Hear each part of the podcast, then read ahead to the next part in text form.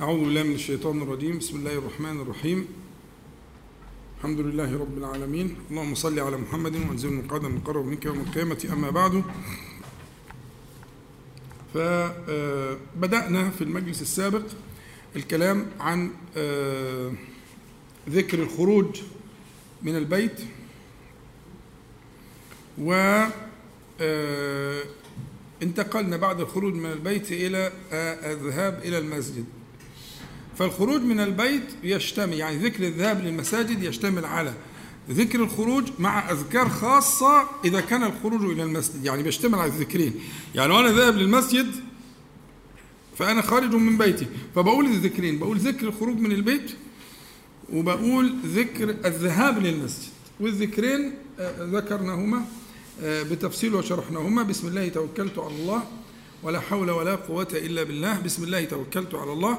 اللهم إني أعوذ بك أن أضل أو أضل أو أزل أو أزل أو أظلم أو أظلم أو أجهل أو يجهل عليه فإذا قال بسم الله توكلت على الله ولا حول ولا قوة إلا بالله يقال له كفيت ووقيت وهديت. كفيت ووقيت ده دنيا. وهديت دي آخر ويتنحى عنه الشيطان. ويقول الشيطان لصاحبه ما بالك برجل كفي وهدي ووقي ويتنحى عنه؟ لأنه كان ينتظره ينتظر غفلته ينتظر أن ينسى أن يقول هذا الذكر. فإذا نسي صح صاحبه كان صاحبا له. فإذا قال بسم الله توكلت على الله ولا حول ولا قوة إلا بالله. فينادى من قبل الله تعالى بهذه الإجابة كفيت ووقيت وهديت. فكفيت ووقيت قلنا دي في أمور فيما يتعلق بالدنيا وهديت فيما يتعلق بالآخرة. وأنت لما بتقول أضل أو أضل أو أزل أو أزل أو أظلم أو أظلم أو أجهل أو أجهل عليه هي في, هي في الحقيقة متقسمة لمجموعتين. متقسمة لمجموعتين. مجموعة الدنيا ومجموعة إيه؟ آخرة. فمجموعة الدنيا قيل لك فيها كفيت ووقيت يعني لا تظلم ولا تظلم. ولا تجهل ولا يجهل عليك. ده دنيا. ده الدنيا. خاص بالدنيا. ففيما يتعلق بالدنيا تنادى كفيت ووقيت. ها؟ أما أضل أو أضل أو أزل الزلل من الزلل إزاي مش بالزلل أزل أو أزل يعني معناها إيه؟ الانحراف والضلال والى آخره. فيكون ذلك في دينك فيقال لك هديت. ففيما يتعلق بالدنيا قيل لك وأجبت وفيما يتعلق بالآخرة أجبت فيتنحى الشيطان يأس يأس منك. ثم قلنا إذا كنت تذهب إلى المسجد فتقول اللهم اجعل لي في قلبي نورا وفي لساني نورا في سمعي نورا في بصري نورا واجعل من خلفي نورا ومن أمامي نورا وعن يميني نورا وعن شمالي نورا ومن فوقي نورا ومن تحتي نورا واجعلني نورا. قلت لك الروايات كتير. وفي اختلاف في الألفاظ والأمر قريب المهم قسمناها وقعدنا نتفكر إن هذا التفصيل كما قلت لك قبل ذلك يندر في السنة. يعني أن يطلب المرء بهذا التفصيل البالغ في كل الجهات أمام وخلف وإلى آخره. وقعدنا نتفكر في كلمة في في قلبي ولساني وسمعي وبصري. يعني القلب واللسان والسمع والبصر قيل فيه فكأنه صار وعاء. في في دي ظرفية. فكأن النور بقى فيها. صارت إيه هذه الأشياء القلب والسمع والبصر ها؟ آه واللسان صارت إيه؟ أوعية للنور. مظبوط؟ وقلنا إنه آه في آه من خلفي ومن أمامي كأنه يبتدأ. بدليل قلت لك في نقطة مهمة. إيه معنى من خلفي نورا؟ مظبوط؟ إيه, إيه, إيه معنى من خلفي نورا؟ طب من أمامي أنا فاهم يميني فاهم شمالي فاهم لكن من خلفي ليه؟ ما أنا ما أنا أكون ها ها؟ لغيري. تمام؟ يعني أن يبتدئ النور من عندي يعني اجعلني دليلا عليك. فلما لما حصل النور في الوعاء في ها؟ في قلبي وسمعي صار صار المرء بهذه الطريقة يمكن أن أن يطمع فأن يقول من أمامي نور دي بقى من من ابتدائية. في دي اسمها ظرفية ومن دي اسمها ابتدائية. يعني يبتدئ النور من أمامي ومن خلفي وعن يميني وعن شمالي فأكون هاديا لغيري وأكون دالا عليك دالا عليك بالنور الذي تودعه فيه. المهم آآ آآ واجعل لي نورا واجعل لي نورا إلى آخره. وروايات فيها تفاصيل كتير. فإحنا تفكرنا قلنا يعني إيه الحكمة في هذا التفصيل الموسع في مسألة النور؟ في الذهاب للمسجد ولا يكون لشيء آخر. يعني ما ينفعش الواحد يقول الذكر ده أو لم يرد أن يقول المرء هذا الذكر في غير الذهاب للمسجد. لماذا؟ الذهاب في المسجد لمسيس الحاجة للانتفاع لأن ذهاب المسجد ليس كأي ذهاب. وأنتوا تفتكروا حديث اللي هو موقوف على ابن مسعود وقلت لك إن له حكم المرفوع له حكم المرفوع هو موقوف آه. اللي رواه الإمام مسلم في صحيحه. ولكن له حكم الإيه؟ المرفوع. من سره أن يلقى الله تعالى غدا مسلما فليحافظ على هؤلاء الصلوات حيث ينادى بهن. حيث ينادى بهن. وإن فإن الله شرع شرع لنبيكم سنن الهدى وإنهن من سنن الهدى. فهنا ال ال ال هذا الذهاب أو هذا الطريق أو هذا القصد ليس كأي قصد في حياتك. يعني نفسي نفسي إن أنا إيه أعود نفسي إن مشوار المسجد ده يختلف عن كل الطرق. يختلف.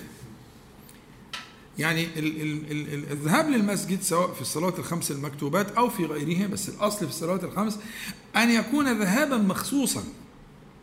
له إعداد مخصوص. من ضمن الإعداد المخصوص ما أذكره لك أنك أنت بتسأل ربك سبحانه وتعالى بهذا التفصيل البالغ النور؟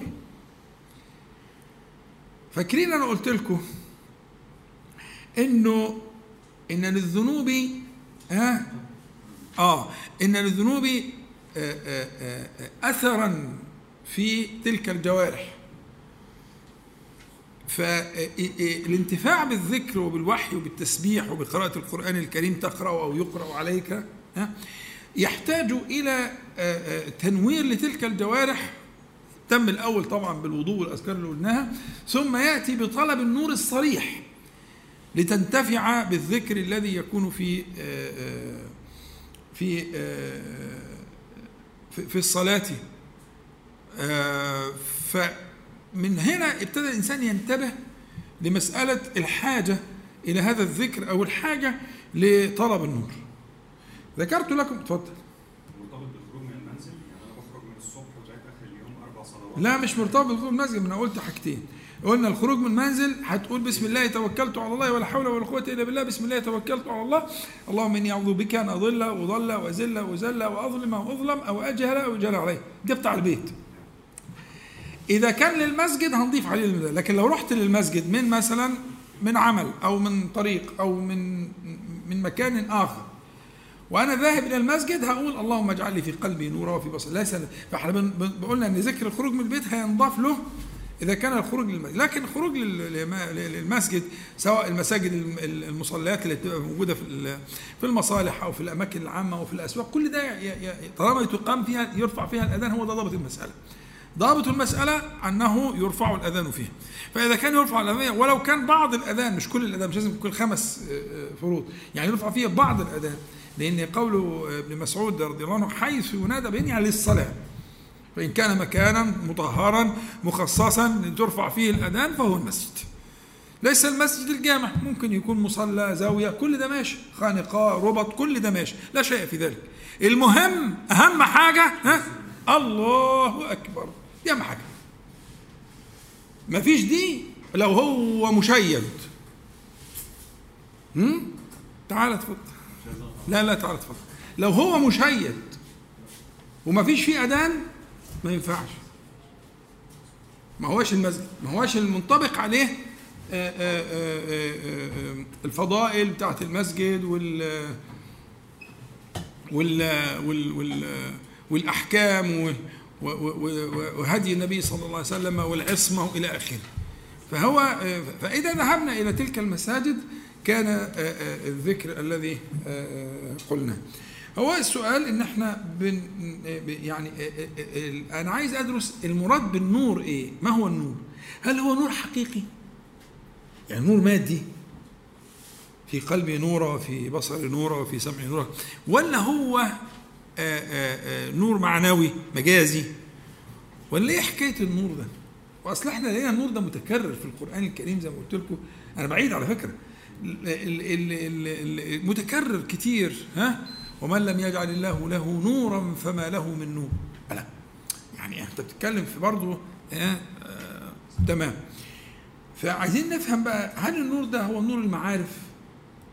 هل هو نور الأسماء والصفات؟ أسماء أسماء الله تعالى وصفاته اللي هي الغاية من كل ده من كل تلك الأحكام وتلك الصلوات وإلى آخره أن تستدل على الله تبارك وتعالى بأسمائه وصفاته فينير لقوله تعالى الله نور السماوات والأرض وقلنا الله نور السماوات والأرض معناها الله ها منور السماوات والأرض فهو الذي نور وأنت من السماوات والأرض فالله الذي نور قلبك ونور بصيرتك ونور بأنوار إيه؟ أسمائه وصفاته. فكلما تعرفت عليه سبحانه وتعالى أكثر كلما نور الله تعالى قلبك وجوارحك، الجوارح تابعة للقلب. الجوارح تابعة للقلب، فأصل النور يكون في القلب. ثم ينطلق للجوارح وينورها أو هي التي تحمل النور إليه فينير ثم يحركها بمقتضى هذا النور. سواء كده أو كده ففي علاقة مفهومة جدا بين القلب والجوارح. شرح النبي صلى الله عليه وسلم شرحا واضحا. ألا إن في القلب في الجسد مضغة. إذا صلحت صلح الجسد كله. وإذا فسدت فسد الجسد كله وهي القلب. يبقى اذا العلاقة واضحة. العلاقه بين القلب والجوارح واضحة. لكن خلي بالك الجوارح هي روافد القلب. يعني إيه رافض القلب؟ يعني ما تجنيه العين يصل إلى القلب. ما تجنيه الأذن ها يصل إلى القلب. ما تجنيه مجنيه اللسان يصل إلى القلب. فهي عاملة عاملة روافد. فهي وصلت له كده هو امتلأ بالشيء الفلاني يقوم يحركها بمقتضى هذا الشيء. فهي دايرة مفرغة ها زي علاقة الإيمان والعمل الصالح. صح؟ إيه علاقة الإيمان والعمل الصالح؟ قول يا عم. أيوه أنت. ها؟ آه أحكيها لي. هو أنتوا قررتوا آه تمام. ها؟ إيه هو؟ العمل الصالح ها؟ يزيد بالإيمان. والإيمان يزيد بالعمل الصالح. طب أنا الأول البيضة ولا الكتكوت؟ مش ده سؤال بتضحكوا عليه بيكم بيه بس أنتوا جدعان مش حد شايف يضحك عليكم أنا الأول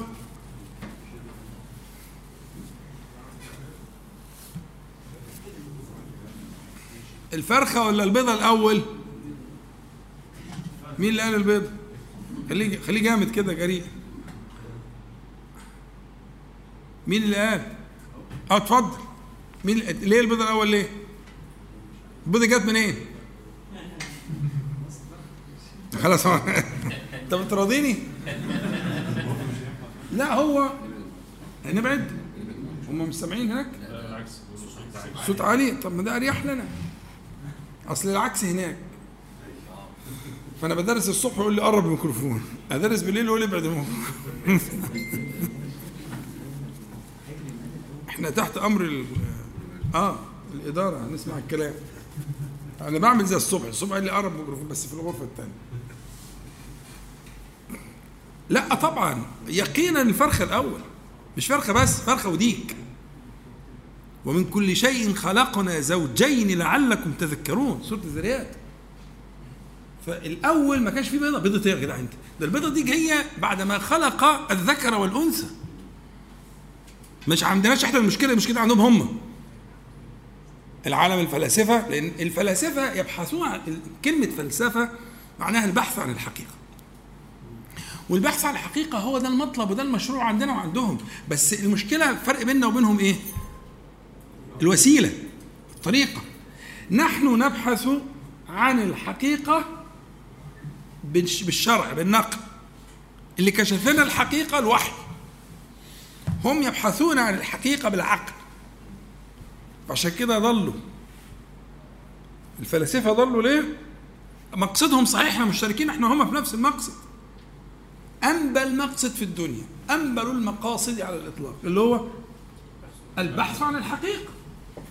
بحث عن الحقيقة ده أنبل مقصد في الدنيا. فاشتركنا إحنا وهم في هذا النبل. أعلى حاجة أعلى غرض يكون الإنسان في حياته إن هو يبحث عن الحقيقة. لكن هم استخدموا وسيلة تعبانة قوي. كسيحة اللي هي العقل. تصوروا إن العقل ده هيوصلهم مع إن العقل ده له سقف وله مدى وبيعجز ويكل ويضل.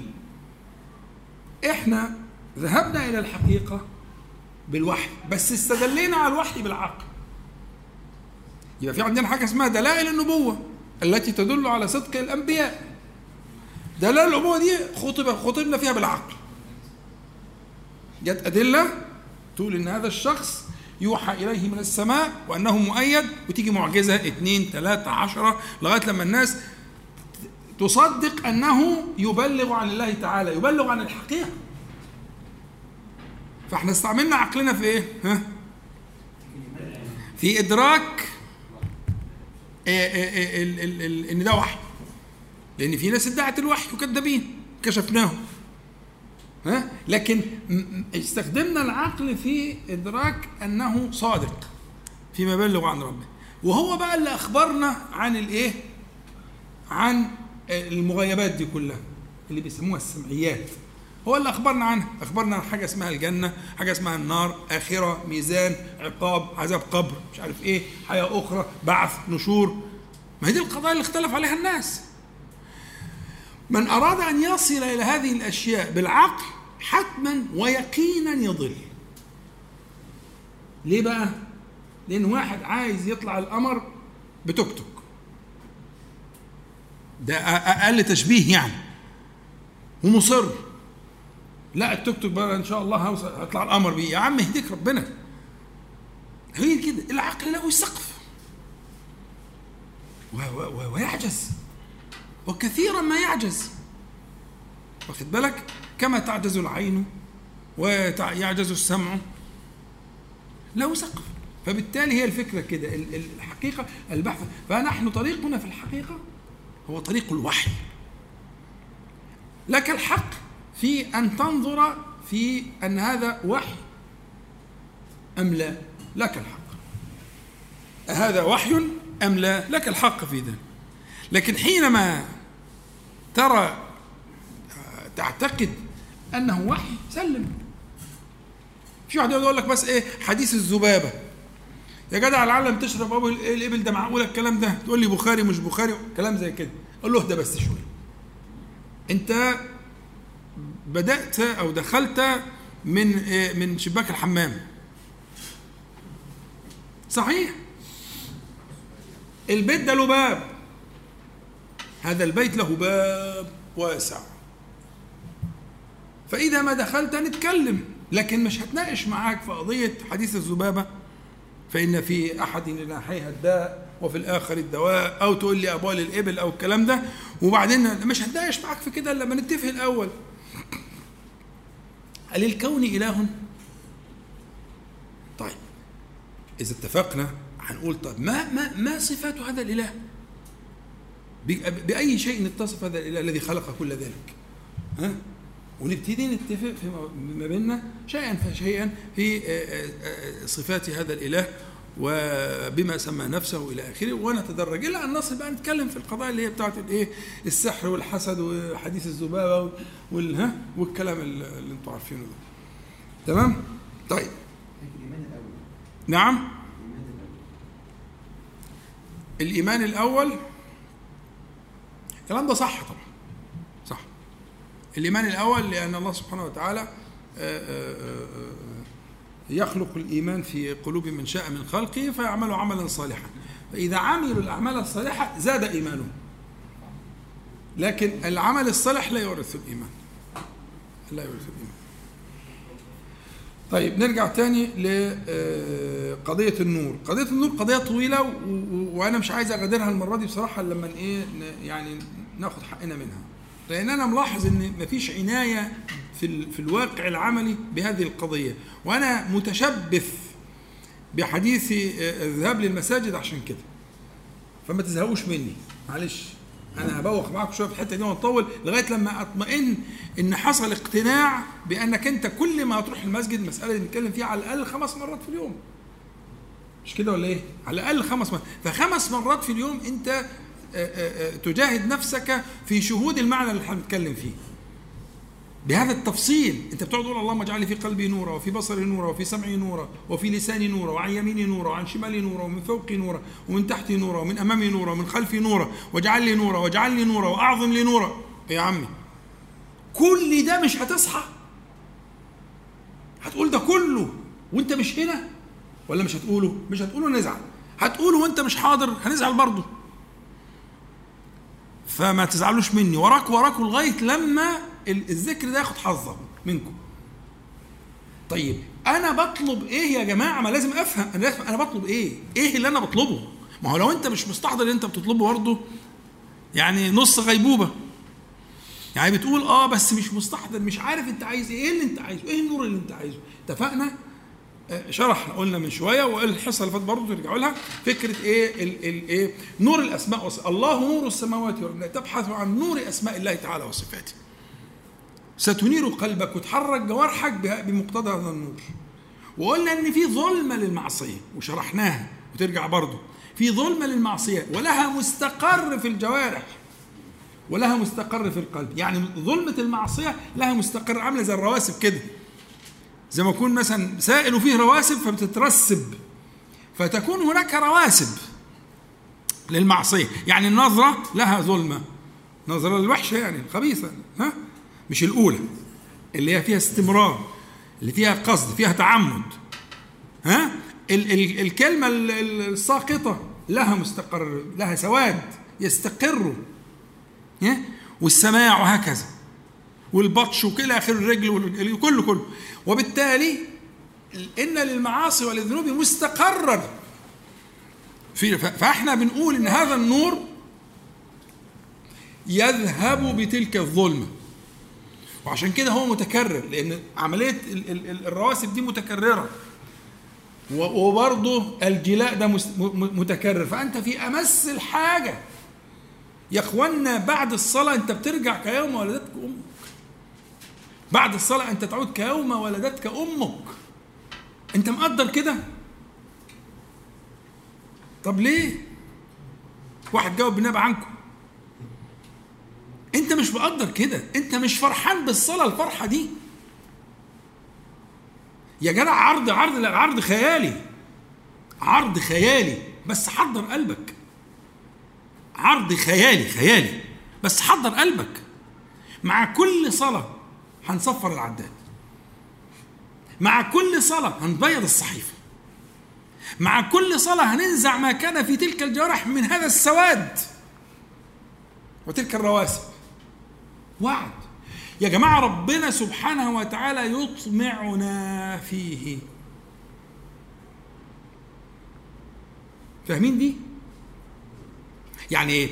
يعني ربنا سبحانه وتعالى يقول وقال ربكم ادعوني أستجب لكم. في القرآن وفي الحديث استهدوني أهدكم. استطعموني أطعمكم. مش كده؟ إذا لما رب العالمين سبحانه وتعالى يقول لك اطلب أجيبك. أليس في ذلك إطماعا؟ أليس في ذلك إطماع ده في غاية الإطماع لأنه آه، آه، آه، على كل شيء قدير. على كل شيء فالذي هو على كل شيء قدير يطمعك فيه. يعني أنت ولله المثل الأعلى لو قعدت مع واحد ذو منصب وجاه ومش عارف إيه وإيه وإيه وأقول لك هتقابله وقول كل اللي في بالك وهو هيجاوب لك كل الإيه؟ ما تريد. عايز حتة أرض في الحتة الفلانية وعايز مش عارف إيه قعدت بقى طول الليل سهران ها؟ تعد وتكتب ومش عارف إيه عشان اللقاء المرتقب علشان هو سيجيبك إلى كل ما تريد. دي حالة حالة فربنا سبحانه وتعالى يطمعنا. افعل ذلك وأبيض لك صحيفتك. افعل ذلك وأرفع لك بكل خطوة درجة. وأحط عنك بنفس الخطوة بكل خطوة سيئة. وأكتب لك بنفس الخطوة مش الخطوة اللي بعديها بكل خطوة حسنة. واخد بالك؟ يعني أنا أعرف من كان يعد الخطوات إلى المساجد وياخد الطرق ويحسبها. يعني روح عالية بيتاجر مع ربنا سبحانه وتعالى. يقول لك المسجد الفلاني 450 خطوة المسجد الفلاني 680 خطوة. آه يفكر. مشغول بالقضية. لأن الله تبارك وتعالى أطمعنا أطمعنا. فالاستجابة تقتضي حال الطامعين. الطامعين في في في عطاء الله سبحانه وتعالى. ونحن الآن في قضية النور. قضية الإيه؟ النور. ليه بقى الظلمة يا إخواننا فيها وحشة؟ الظلمة فيها عارفين حالة الاكتئاب اللي عند الناس؟ زي الزمان اللي إحنا فيه ده في حالة اكتئاب عند الناس. من مما مما يزيد هذا الاكتئاب الظلمة. زي اللي بيقعد في الضلمة كده بيبقى عنده نوع من الوحشة. النور بيذهب الوحشة. فالمعاصي وتراكم هذه الآثار وهذا الران ها؟ تراكم ذلك يصنع آه، آه، ظلمة تورث وحشة. فإنسان مستوحش. يجي النور يوم يرفع هذا الاكتئاب وهذه هذه الانوار التي وعد الله سبحانه وتعالى. ما أنت بتقول له اللهم اجعل لي في قلبي نورا سيجيبك. بس خليك قلبك حاضر. مش تقولها وانت أو ما تقولهاش أصلا أو تقولها وانت مش حاضر. قول اللهم اجعل لي في قلبي نورا وسيجعل الله تعالى لك في قلبك نورا. مثل نوره يعني كمشكاة يعني يعني في صدر عبده المؤمن. مثل يعني إن الله تعالى لما ضرب هذا المثل سورة النور هو مثل نور الله تعالى المشكاه دي يعني بتاع قلت لكم عليها قبل كده. ها؟ قوة كده موجودة عند الفلاحين في الحيطة. دي المشكاه تبقى داخلة في الحيطة كده. عامل زي الصدر بالظبط. هي كان في يعني مثل نوره في صدر عبده المؤمن. كمشكاة فيها مصباح إلى آخره. يبقى هنا الفكرة ان أن الله سبحانه وتعالى وعدك. وأنت بتقول اللهم اجعل لي في قلبي نورا. تمام؟ اتفقنا؟ كل اللي فات ده شبه إعادة. أو بيان يعني. لكن إحنا كنا قلنا إن في حديث مهم أنا كنت نفسي أقرأ معاكم شوية. المفروض قد إيه؟ 26 طيب. آه كنا عايزين نهتم بالحديث ده لأهميته. وطبعا الحديث ياخد أكثر من مجلس. لكن أنا قلت المرة فاتت في عجالة أو اخذت بعض بعضا منه لكن هو في الحقيقة في بعض الألفاظ أنا مش هشرحه كله. بس في بعض الألفاظ يصعب عليا إن إحنا نعديها لأنها داخلة في مقصدنا. ليه بقى؟ لأن الحديث ده فيما أعلم في السنة أنا مش مستحضر بس أغلب ظني إن في السنة لا نظير له في الكلام عن النور وأنواعه. مش عم ياسر؟ ركز بقى معايا. ما فيش حديث في السنة كلها قسم النور التقسيم اللي هتسمعه ده. عشان كده آه، داخل في موضوعنا دخولا اصيلا. فمش عايز إيه أنا أشرت إليه إشارة لكن نقراه ألفاظه كده ونحاول نفكك ألفاظه على قد ما يتيسر. إن شاء الله مش ه مش ه مش هرهقكم وأطول عليكم بس إيه آه إن شاء الله يكون آه يعني آه في تنبيه على المطلوب يعني إن شاء الله. هو الحديث صحيح رواه الإمام مسلم في صحيحه وهو من طريق أبي مالك الأشعري رضي الله عنه. قال النبي عليه الصلاة والسلام الطهور شطر الإيمان والحمد لله تملأ الميزان. وسبحان الله والحمد لله تملأان أو تملأ هو طبعا ده تردد من الراوي لكن هي بالترجيح هي سبحان الله الحمد لله قبلها فنقولها مثلا وسبحان الله تملأ ما بين السماء والأرض أو بين السماوات والأرض. والصلاة نور والصدقة برهان والصبر ضياء. وفي روايات صحيحة والصيام. والصيام اسمه الصبر. والصبر ضياء. يبقى الثلاث ألفاظ دول اللي أنا بقول لك عليهم بقى. والصلاة ها نور. والصدقة والصبر أو الصيام الثلاثة دول أنوار هشرحهم لك إن شاء الله. النور والبرهان والضياء دي أنوار. أنواع من النور. أقسام من النور. أشكال من النور. حديث واحد. خلاص؟ يبقى والصلاة نور والصدقة برهان والصبر أو الصيام ضياء. جميل جدا. والقرآن حجة لك أو عليك. يعني مفيش ثالث يعني الناس ينقسمون بالنسبة للقرآن لقسمين. لا ثالث لهما. انظر يا صديقي في أي القسمين أنت. والقرآن حجة لك أو عليك. كل الناس يغدو. برضو ده حكم. مفيش حد خارج منه. الغدو زي ما قلنا من شوية في حديث الطير إيه؟ اللي هو الذهاب أول النهار يعني. كل الناس يغدو فبائع نفسه فمعتقها أو موبقها. انتهى الحديث. هنشرح إن شاء الله بالتفصيل. بس مش كله يعني هاخد الحاجات اللي تهمني. طبعا الطهور شطر الإيمان الطهور بالضم غير الطهور بالفتح. الطهور بالفتح يبقى المية اللي بنطهر بيها لكن الطهور ده المصدر.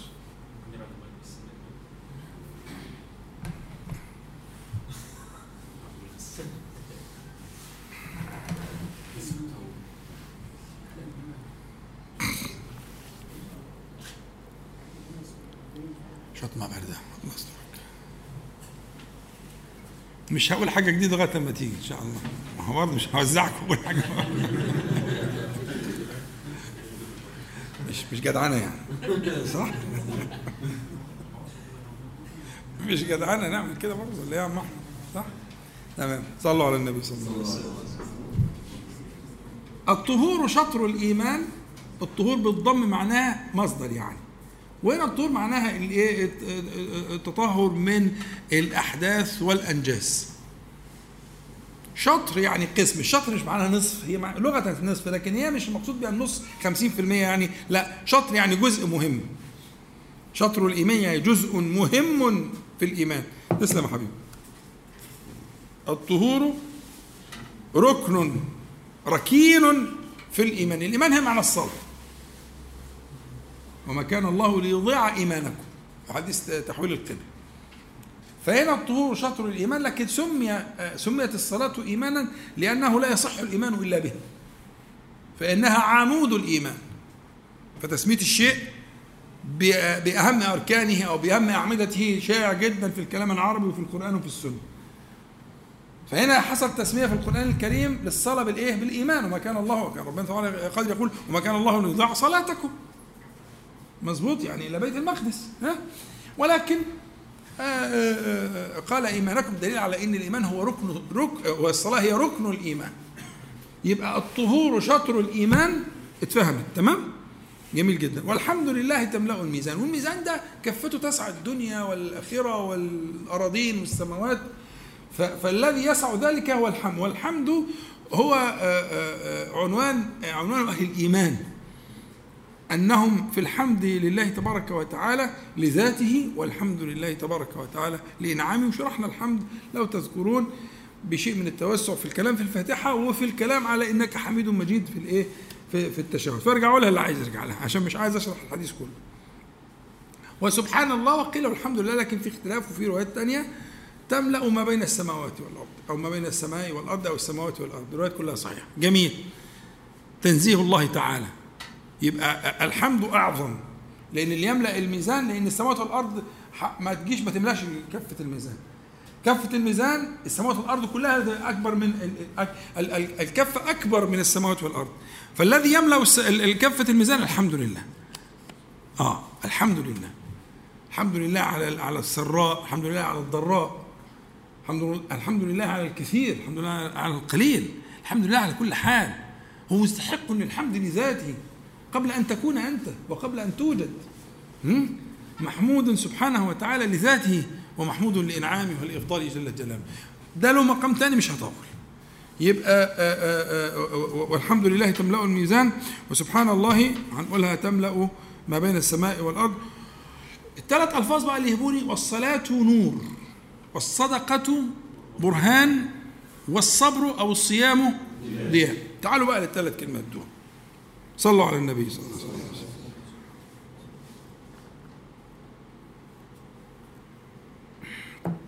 بداية إحنا عندنا احتمالين. أهل العلم قالوهم. الكلام ده حقيقة ولا مجاز؟ الصلاة نور. لو مجاز هنقول مثلا إن في حرف تشبيه هنا محذوف. يعني الصلاة كالنور. خدت بالك؟ دول الناس بتسحب للمجاز يبقى تشبيه. والحالة دي بيسموها تشبيه بليغ. ها؟ آآ آآ هن لباس لكم. وأنتم لباس لكم يعني هن كاللباس لكم. وأنتم كاللباس لهن. ده اسمه تشبيه بليغ. حذفت فيه الأداة وجه الشبه. كأن الحاجة بقت واحدة. ماشي؟ يبقى ده ده طريق. وفي طريق تاني قال لك لا. ده حقيقة. في في من ذهب من أهل العلم إن الصلاة نور نور على الحقيقة. مش كان نور لا هي نور. والخبر هنا خبر حقيقي. الصلاة مبتدأ ونور خبر. ها؟ وهي التي وهو النور الذي يسري. وعندهم أدلة كتير على المسألة وأنا أميل إلى ذلك. أنه ليس مجازا. دي حقيقة. بدليل التفريق بين الأنوار الثلاثة اللي اتقالوا النور هو الأتم الأكمل. يعني إذا قلنا إذا قلنا نور هو ده الأتم المستجمع لكل الأشكال فكأن الثاني والثالث هو نور مخصوص. نور مخصوص. والصدقة برهان. البرهان هو ما يشع من الشمس. يعني أنت مثلا لو حطيت حاجة كده دارت قرص الشمس. فرأيت أشعة الشمس تخرج من حولها هذا اسمه برهان آه مش الشمس كلها. البرهان هو شعاع الشمس الخارج منها. يعني أنت لو في عندك الشيش متورب كده والشمس داخلة كده ده برهان. ده ليس آه أمال إيه؟ وعشان كده بيستخدموا ده في الدليل القطعي على المراد. قل هاتوا برهانكم إن كنتم صادقين. يبقى البرهان هو شعاع الشمس. فإذا ما وجدت شعاع الشمس فالشمس موجودة يقينا لا تتردد فيها. فده البرهان. فسماها النبي عليه الصلاة والسلام سمى إيه بقى؟ ها؟ الصدقة. برهان على إيه؟ ده الدليل القطعي اللي هو هي الإنسان جبل الإنسان على محبة المال. وإنه لحبه الخير لشديد. الخير اللي هو الإيه؟ المال. ده الإنسان. طبيعي الإنسان خلقته كده. وإنه لحب الخير لشديد. فهو مع حب الخير الذي جبل عليه يتصدق. فذلك برهان يعني ضوء الشمس شعاع الشمس القاطع على أنه يريد وجه الله تعالى والدار الآخرة. والصدقة برهان. عرفت برهان؟ فالبرهان ضوء برضه. نور برضه. خلاص؟ طيب. والصيام أو الصبر الاثنين دي روايتين صحيحتين. الروايه الأشهر بتاعت مسلم الصبر. والصبر بمعنى الصيام مذكور في القرآن. واستعينوا بالصبر والصلاة. الصبر هنا الصيام. في تأويلات المفسرين بعض المفسرين ذهب ان الصبر هنا الصحيح بتاع البقرة إلى أنه الصيام. فتسمية الصيام بالصبر ده صح من حديث النبي صلى الله عليه وسلم. قال شهر الصبر. سماه كده. النبي صلى الله عليه وسلم سمى رمضان إيه؟ شهر الصبر. فتسمية الصيام بالصبر في القرآن والسنة مستقرة. وهنا عندنا في تبادل في رواية الحديث في الأمر سهل يبقى والصبر أو الصيام ها ضياء. الضياء ده بقى الضياء ده ما فيه شدة وحرارة. هو الذي جعل الشمس والقمر نورا. حلو قوي الضياء لازم يكون في حرارة. ولازم يكون في شدة. وعشان كده قال إيه؟ والصيام والصبر ضياء لأنه جهاد. لأنه السر اللي بينك وبين ربنا سبحانه وتعالى. فسمى الصبر ها؟ ضياء اللي هو فيه حرارة. في حتة حلوة كده هنخرج سنة صغيرة بس فكونا عشان نرجع يعني نخرج ما نرجعش. في وصف شريعة موسى عليه السلام في القرآن الكريم في أكثر من موضع أنها ضياء. ووصف شريعة النبي صلى الله عليه وسلم أنها نور. فأهل العلم بيقولوا لاشتمال شريعة موسى على ما كان فيها من الأغلال والإصر والعقوبات والتشدد. كانوا يشددون فيشدد الله عليه.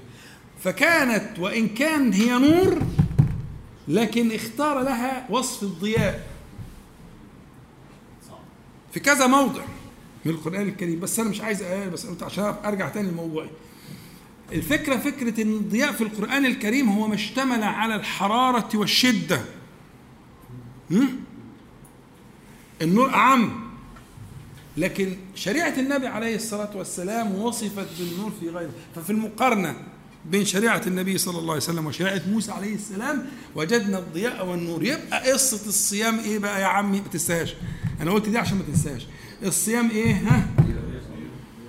يعني في حرارة في شدة. عندنا الثلاثة مذكورين في الحديث. ثلاث أشكال من النور. أنا ليه أذهب إن ده؟ آه، آه، آه، مجاز. لا لا تترك الحقيقة إلا لعلة. الأصل في الكلام إيه؟ الحقيقة. صح كده. الأصل في الكلام الحقيقة. ولا يلجأ إلى المجاز إلا بقرينة تخرجني عن الحقيقة إلى المجاز. فهنا دي حقيقة. أيوة حقيقة. نور حقيقي. يجعله الله تبارك وتعالى في القلب حقيقة. ما أنا مش عارف القلب إيه بالظبط. إحنا عارفينه؟ محدش عارف إيه هو القلب؟ هو اللي عارفينه هنا في الصدر. أشار هنا. مش كده ولا إيه؟ بس.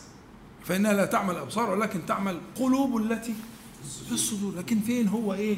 هو العضلة الكبيرة دي ولا جزء منها ولا حاجة تانية؟ الله أعلم محدش عارف. لقوله صلى الله عليه وسلم في الجسد مضغة. عارفين المضغة يعني إيه؟ زي اللي بانة كده. بتاخد شكل أسنان يعني. ها؟ زي المضغة بتاعت الجنين كده.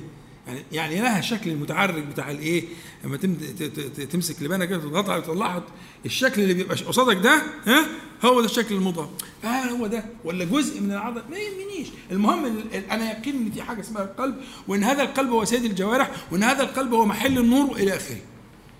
وإن القلب ده مكانه في الصدر بنص القرآن الكريم سورة الحج مسألة واضحة. اللي يهمني دلوقتي إن أنا لا ألجأ إلى المجاز مع طبعا لا المجاز للأئمة وكباره على رأسي لكن أنا أختار ما في كده وكده هنا أئمة وهنا أئمة. فنحن نختار نختار نختار إن النور ده نور حقيقي نور حقيقي. يبقى إيه؟ والصلاة نور. يعني الصلاة بقى ها؟ هتوديني للحديث بتاع إيه؟ ها؟ ها؟ اللهم اجعل لي في قلبي نورا في بصري نورا في سمعي نور الله ده قصة الصلاة برضه. ده أنا لفيت لفيت ورجعت لقيت أنا رايح نفس القضية. لقوله صلى الله عليه وسلم والصلاة نور. وأنت رايح عمال تعدد بالتفصيل العجيب اللي ليس له نظير في السنة كلها.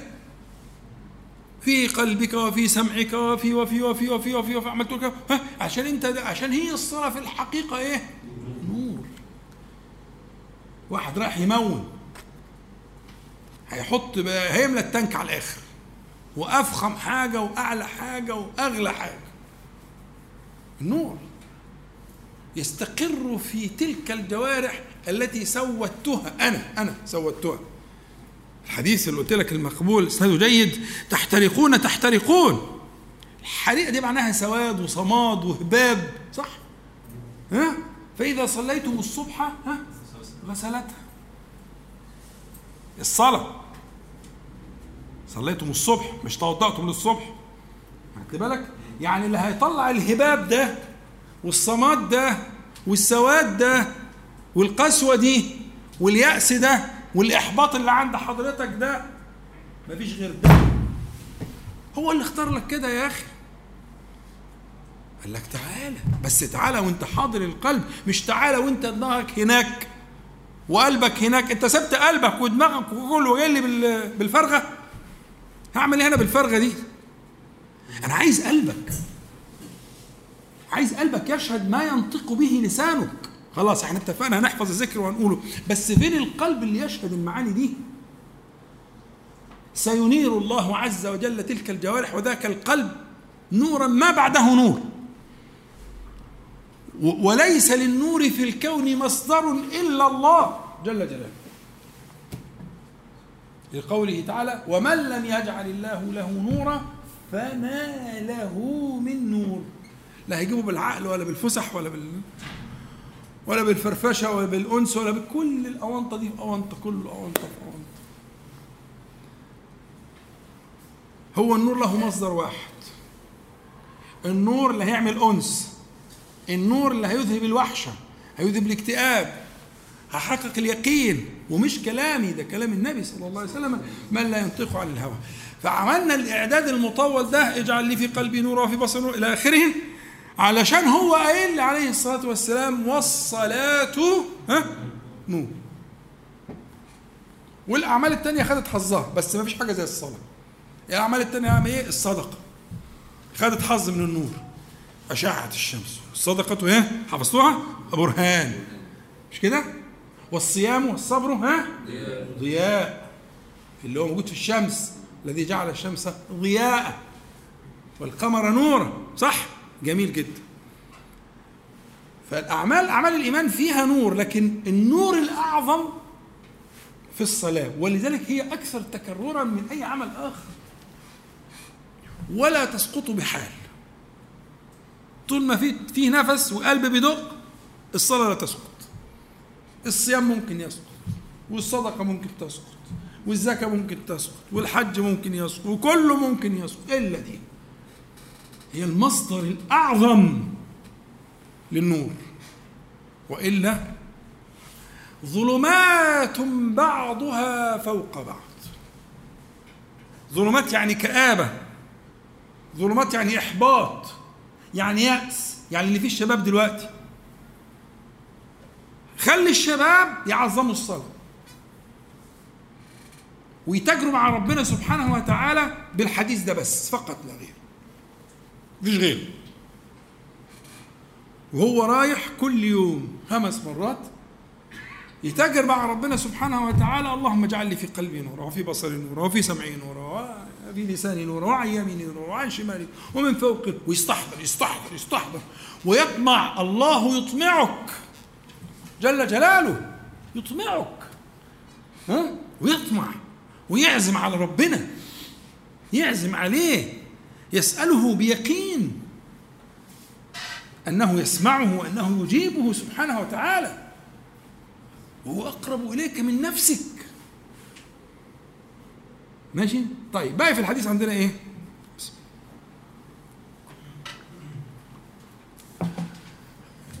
والقرآن حجة لك أو عليك. قلت لك بالطريقة دي تقسيم للخلق إلى قسمين لا ثالث لهم.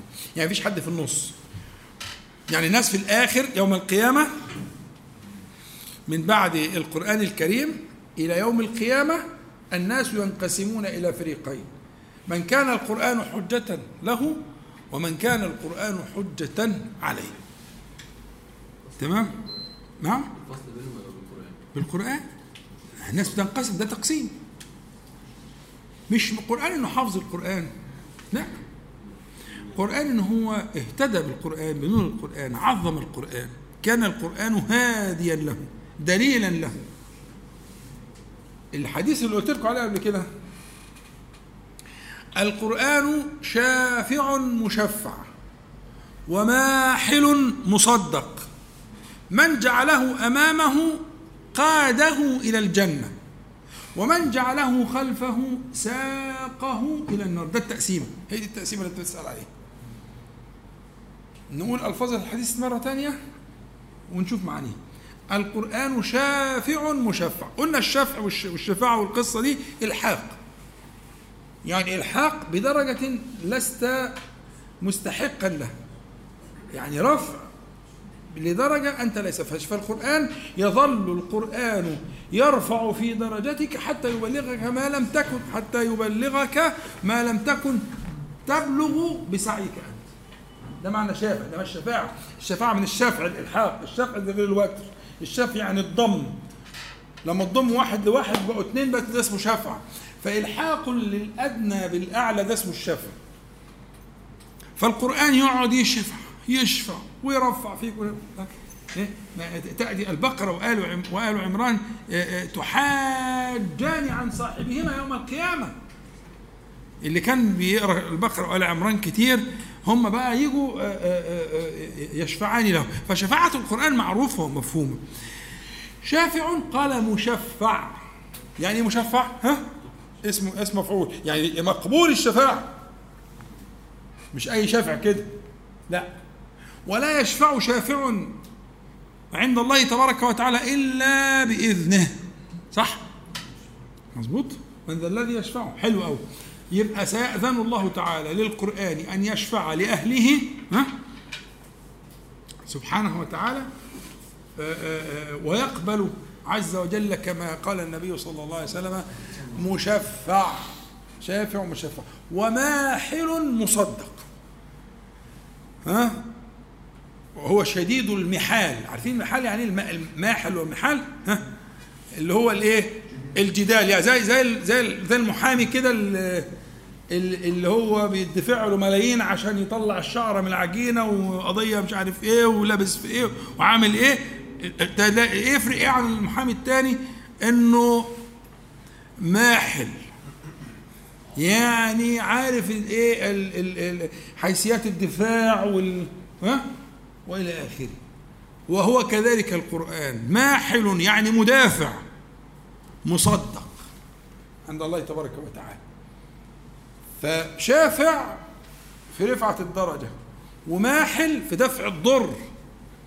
في أشياء حصل استحقاق ليها فيكون هو ماحلا لها. يا ربي كذا أظمأته وأسهرته وعملت سويت إلى آخره. من جعله أمامه؟ قاده إلى الجنة ومن جعله خلفه ساق وناس. خلفه مش يعني مثلا مرة كان واحد بيسألني بيقول لي بيحط مصحف في في الرف الوراني عشان لما بيحطه في الرف القداماني بي إيه بي بيقع أو كده يعني. فهو قال لما الرف الوراني يبقى يعني إيه مصون المصحف يكون مصون كده.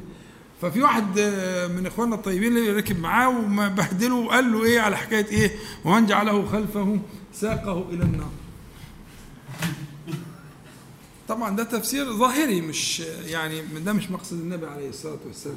جعله خلفه يعني في في في في في, في, في العمل وفي وفي السلوك وفي الطاعة وفي الاتباع إلى آخره. وان جعله امامه صار هو قائدا له في الله. ده إيه، إيه، في قوله صلى الله عليه وسلم والقرآن حجة حجة لك أو عليك. ثم قال عليه الصلاة والسلام أنا كده عديت الوقت. بكتير نقف يعني ولا إيه؟ نقف؟ نقف على والقرآن كل الناس ياخدوا هتاخد شوية تاخد لك 10 دقايق خلاص؟ طيب يبقى وقفنا على قول النبي صلى الله عليه وسلم كل الناس يغدو فبائع نفسه والى اخر الحديث نخليها بعد ال ال الراحة وإن شاء الله ما تطولش الراحة إنه نستأنف إن شاء الله. سبحانك اللهم ربنا وبحمدك أشهد أن لا إله إلا أنت أستغفرك وأتوب إليك. أعوذ بالله من الشيطان الرجيم، بسم الله الرحمن الرحيم. الحمد لله رب العالمين، اللهم صل على محمد النبي وأزواجه وأمهات المؤمنين وذريته وأهل بيته كما صليت على آل إبراهيم إنك حميد مجيد. أما بعد مع حديث مع حديث أبي مالك الأشعري رضي الله عنه لما قال النبي صلى الله عليه وسلم الطهور شطر الإيمان والحمد لله تملأ الميزان وسبحان الله والحمد لله تملأ أو تملأان ما بين السماوات والأرض والصلاة نور والصدقة برهان والصبر أو الصيام ضياء والقرآن حجة لك أو عليك.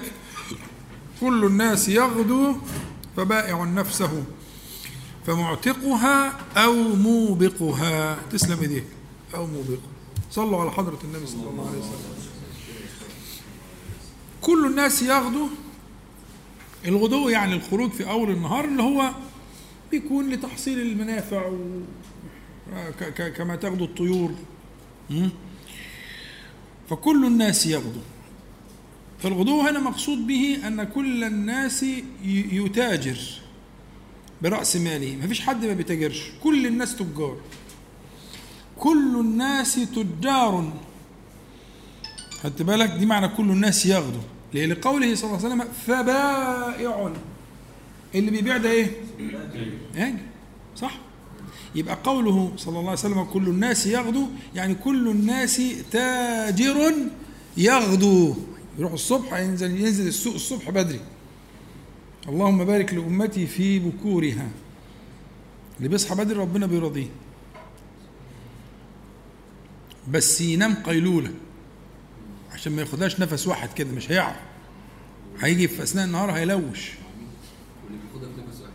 بيتعب بيتعب مش عايز كلام في شركات كبرى من كبريات شركات في العالم في أوروبا بالذات يعني بيدوا ساعة قيلولة. وعاملين أماكن حتى على كراسي مريحة كده وبتاع وبيطفوا الأنوار أو بيخفضوا الإضاءة. يبقى في غدا وبيدوهم ساعة قيلولة. ناس تسترخي كده يعملوا بقى هم عندهم موسيقى هادئة ومش عارف إيه وبتاع وبيجددوا نشاطهم. وثبت بالدليل العلمي إن ده بيجدد النشاط جدا. والقيلولة قال النبي صلى الله عليه وسلم قيلوا فإن الشياطين لا تقيلوا. قيلوا يعني خالفوا الشياطين. ومخالفة الشيطان مرغب فيها مأمور بها. فيبقى يبقى نرجع. كل الناس يغدو كل الناس تاجر يغدو يعني يذهب في أول النهار بتجارته. نعم. والله مختلف. هو وسبب الاختلاف ده إنه هو يختلف من أمة لأخرى من ظرف لآخر. ففيه ناس من أهل العلم قالوا إن كان كانت القيلولة عند العرب وعند النبي صلى الله عليه وسلم قبل الظهر. وفيهم من قال بعد الظهر. ومنهم من قال قبل العصر. فهي غالبا هتبقى حول الظهر يعني. أغلب كلام أهل العلم أن القيلولة تكون حول الظهر. تمام؟ فشوف أنت ظروفك إيه. إذا كان طبيعة عملك تسمح بكده يبقى كويس. يعني واحد مثلا لا بعد العصر لا. في نهي عن الغفلة في الوقت ده. ده وقت ذكر. ده وقت ذكر. خدت بالك؟ طبعا للمختار لكن اللي مش مختار خلاص. واحد مش ظروفه ما تسمحش المهم ينام له ساعة ولا حاجة عشان يعرف إيه يكمل بقية النهار. لكن اللي واخدها نفس واحد ده هيلوش هياخد يعني هيبقى مش مفيش تركيز ومفيش خلايا جسمه خلايا مخه عايزة يحصل لها تجديد تتخلص من الويست من المنتجات اللي هي زي العوادم كده بالظبط ما الخلايا لها عوادم زي المكن كده ما له عوادم.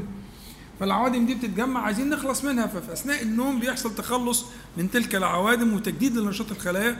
فتقوم بالواحد لو واحيانا نص ساعة بتفرق كتير جدا. أحيانا نص ساعة 30 دقيقة بس يكونوا نوم. يفرقوا كتير جدا. تقوم والله تعالى يقول إذ يغشيكم النعاس أمانة منه. فاللي هو النوم الخفيف ده أحيانا بيبقى فرق كتير جدا. فمش لازم يعني تبقى ساعة ساعة ونص. لا ممكن هي ساعة ساعة إلا ربع. بس يكون في هدوء وتركيز تقوم مجدد النشاط وتنام بدري بس يبقى في أثناء النهار وسيلة أو أخرى. وطبعا كل واحد يعني يراعي مجموع الظروف. إحنا بنتكلم على مجموع الظروف عشان ما يبقاش في حرفية في تطبيق الأمور فبيحصل شطط يعني. نرجع تاني.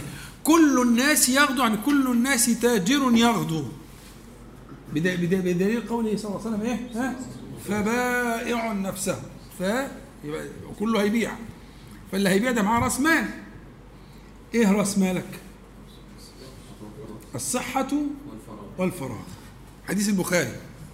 نعمتان مغبون فيهما كثير من الناس. الصحة والفراغ. بدليل أن ربنا سبحانه وتعالى سمى يوم القيامة يوم التغابن. يوم التغابن. يوم التغابن هو اليوم الذي يظهر فيه الغبن. يوم إظهار الغبن. الغبن ده معناها في, في عند التجار عند التجار هو أن أن يبيع المرء نفيسا بخسيس. أن يبيع المرء نفيسا بخسيس. أو أن يشتري المرء خسيسا بنفيس. أن يبيع المرء نفيسا زي إيه؟ زي عمره. بخسيس. يعني بحاجة ملهاش قيمة. أو تأتي عليها حتى بالإيه؟ بالخسران. أو أن يشتري خسيسا بنفيس. طب أنا راس مالي إيه؟ الصحة الصحة يعني معناها السلامة من الصحيح. الصحة معناها السلامة. السلامة السلامة البدنية والسلامة النفسية والسلامة العقلية والسلامة الاجتماعية والسلامة كل أنواع أشكال السلامة مقصود بها الصحة. الصحة هي رأس مالك الأول والفراغ اللي هو الزمان. ربنا سبحانه وتعالى أعطاك زمانا لا تعلمه. وكلمة لا تعلمه تخليك حريص. لأنك لو لو, لو تعلمه كانت بقت مصيبة. يعني الناس لو تعرف أجلها كانت بقت كارثة. صح؟ لفسدت الأرض. فمن حكمة الله تعالى أننا لا نعلم أعمارنا. فتبقى دايما مستعد. يبقى القسم الثاني من أقسام رأس المال اللي هو الإيه؟ الفراغ. إيه؟ الزمان. مش عارفين قد إيه. ده رأس مال وده رأس مال. يبقى ينبني على كده. ده على راسي لا لا لا لا. إلا دول. إلا دول. إلا دول. دول آه، مساعدين طول الحصة رايح. ولا في أي حاجة خالص. المهم إن هم ينتفعوا ويستفيدوا ومنورينا ومشرفينا وحصلنا البركة. ومرحبا بهم واهلا وسهلا. تعلموا.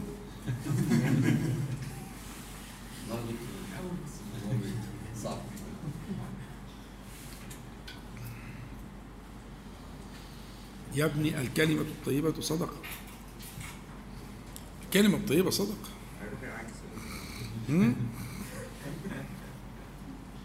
كلمة طيبة تبسمك في وجه أخيك. طب أمال تبسمك في وجه أهلك؟ يبقى مضاعف.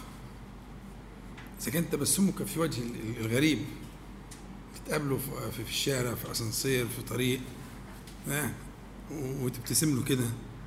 صدق. فما بالك بتبسمك في وجه أهلك؟ ده من القربات الإحسان. كلمة حلوة كده وانت رايح كلمة حلوة وانت جاي. يعني مش تجارة يعني ما تخليك ما تبقاش نفعي. مش بتعمل كده عشان تشتري دماغك ولا عشان تريح روحك ولا عشان ليك مصلحة. لا انت بتعمل كده لله. لأن الله سبحانه وتعالى وعدك بأن يكافئك وأن يجازيك. ف نرجع تاني لموضوعنا. فال ال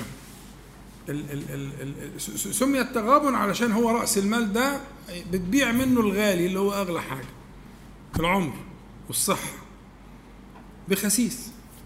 بخسيس. كل الناس يغدو فبائع نفسه فمعتقها.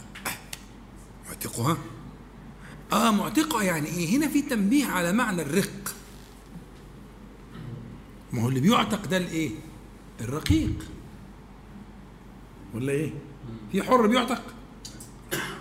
يعني ده أنا فاهم غلط ده أنا فاكر نفسي حر.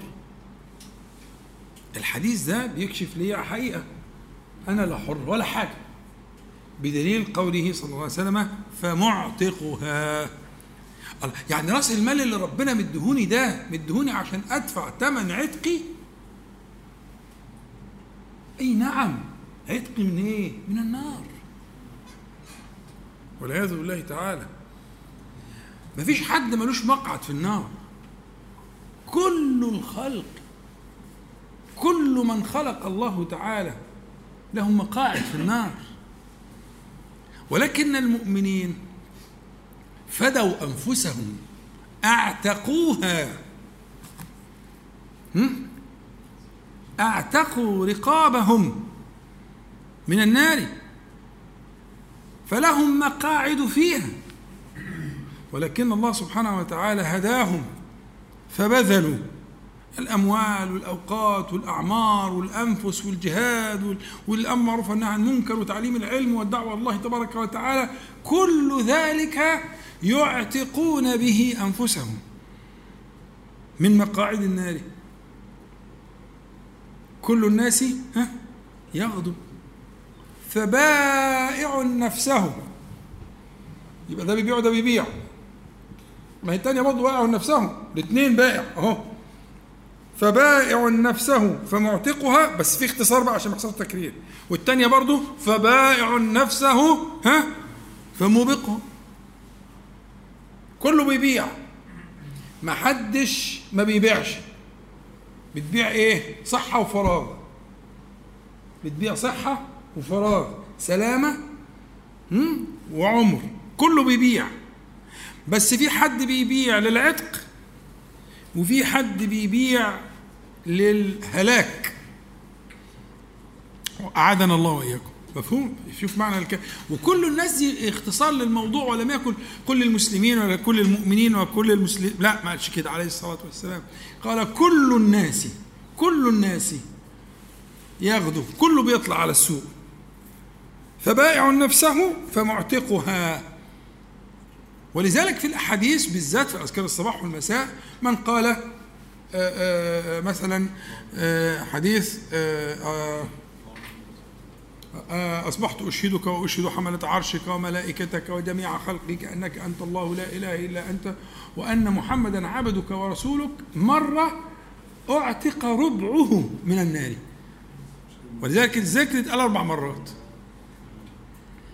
فمن قال مرة دي معنى العتق يعني. ها؟ وكان في بعض الصحابة بيعتقوا بيسبحوا بقدر الايه بقدر الدية. اللي هو قيمة دية الإنسان. هيسبح 12000 تسبيحة. وده ثابت عن كتير من الصحابة رضي الله عنهم كبار الصحابة يعني زي سيدنا أبو هريرة وغيره أبو الدرداء وغيره. كان لأنهم كانوا مستحضرين المستحضر المعنى ده كأنه يجاهد في عتق نفسه وعتق جوارحه وجوانبه من النار. فدي برضو معنى مهم لأن النبي عليه الصلاة والسلام الذي ما ينطق عن الهوى كشف لك الحقيقة. أهو كشفها لك أنا ما تعرفهاش هعرفها أنا منين دي؟ هو اللي قال كده. كل الناس كل الناس يغدو يغدو كله لازم بيعمل كده. فبائع نفسه وبائع نفسه. فبائع نفسه فمعتقها وبائع نفسه فموبقها. وهو اللي عمل كده في نفسه وهو اللي عمل كده في نفسه. يبقى الحديث العظيم الجميل يا ريت يعني بعد الشرح ده يتحفظ بقى وإيه ويبقى معاك على طول وتقوله لاولادك وفي بيتك وتكرره لنفسك. لأنه فيه أنوار عجيبة الحقيقة. ها؟ الطهور شطر الإيمان. والحمد لله تملأ الميزان. سبحان الله والحمد لله على الخلاف اللي قلناه. تملأ أو تملأان ما بين السماوات والأرض. والصلاة نور والصدقة برهان والصبر أو الصيام ضياء. والقرآن حجة لك أو عليك. كل الناس يغدو فبائع نفسه فمعتقها أو موبقها. أنا لسه عندي كلام في الحديث بس كفاية كده. ممكن إن شاء الله نبقى إيه ليا نظرة بقى شمولية الحديث كله على بعضه. بس إن شاء الله يعني هتأكد إن أنتوا حفظتوه. هسمعه كده عشوائي كده تحفظوه وإن شاء الله نبقى نرجع له مرة ثانية لكن هو زي ما أنت شايف إطار عام لحياتك كلها وقضيه النور. هي دي القضية اللي إحنا دخلنا دخلنا الحديث منها اللي هي قضية النور بأشكاله المختلفة. ها؟ النور البرهان الضياء. بهذه الأعمال وأنك تحتاج إلى هذا النور في كشف الظلمة التي حصلت من الإيه؟ من الغفلة والسهو والذنب وإلى آخره. كده يعني انتهينا من ما تيسر من حديث الإيه؟ الذهاب للمسجد ونبدأ في حديث دخول الذهاب دخول المسجد انتهينا من الذهاب ونخش في الايه في الدخول حديث الدخول حد عايز يسأل حاجة؟ رفع ايده اتفضل. نعم معنى إيه؟ مهلكها. مهلكها. موبقها يعني مهلكها. طيب نعم.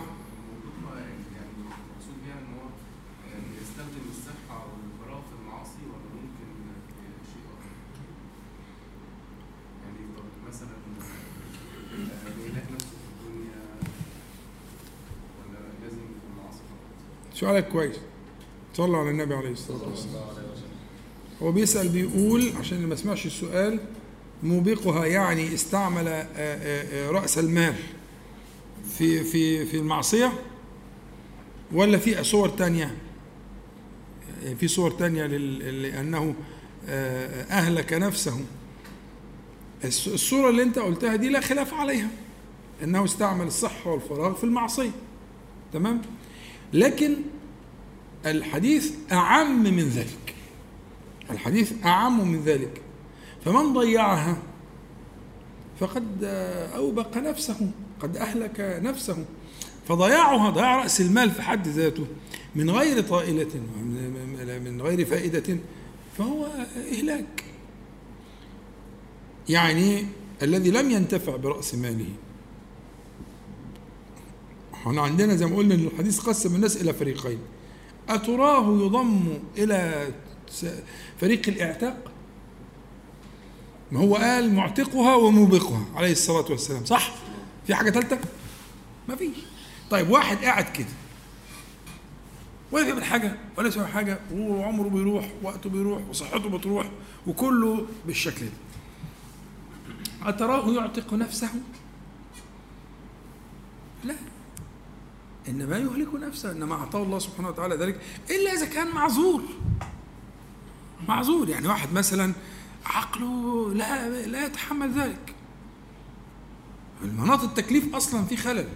مناط التكليف اللي هو العقل في خلل. واحد فهمه على قده إمكانياته كده. خلاص رضا الحمد لله. ربنا يحاسبه على ما أعطاه.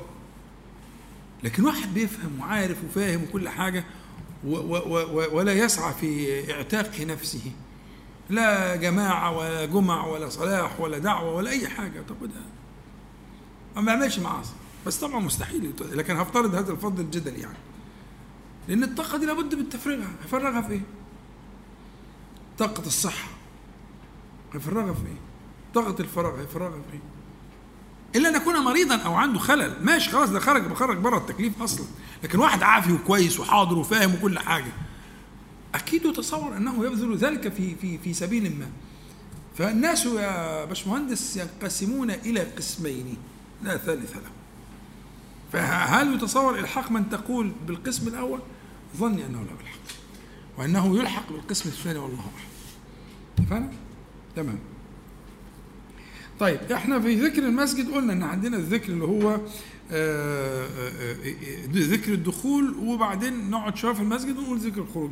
نبدأ بذكر الدخول. ذكر الدخول أن النبي صلى الله عليه وسلم علمهم أن يقول أعوذ بالله العظيم وبوجهه الكريم وسلطانه القديم من الشيطان الرجيم.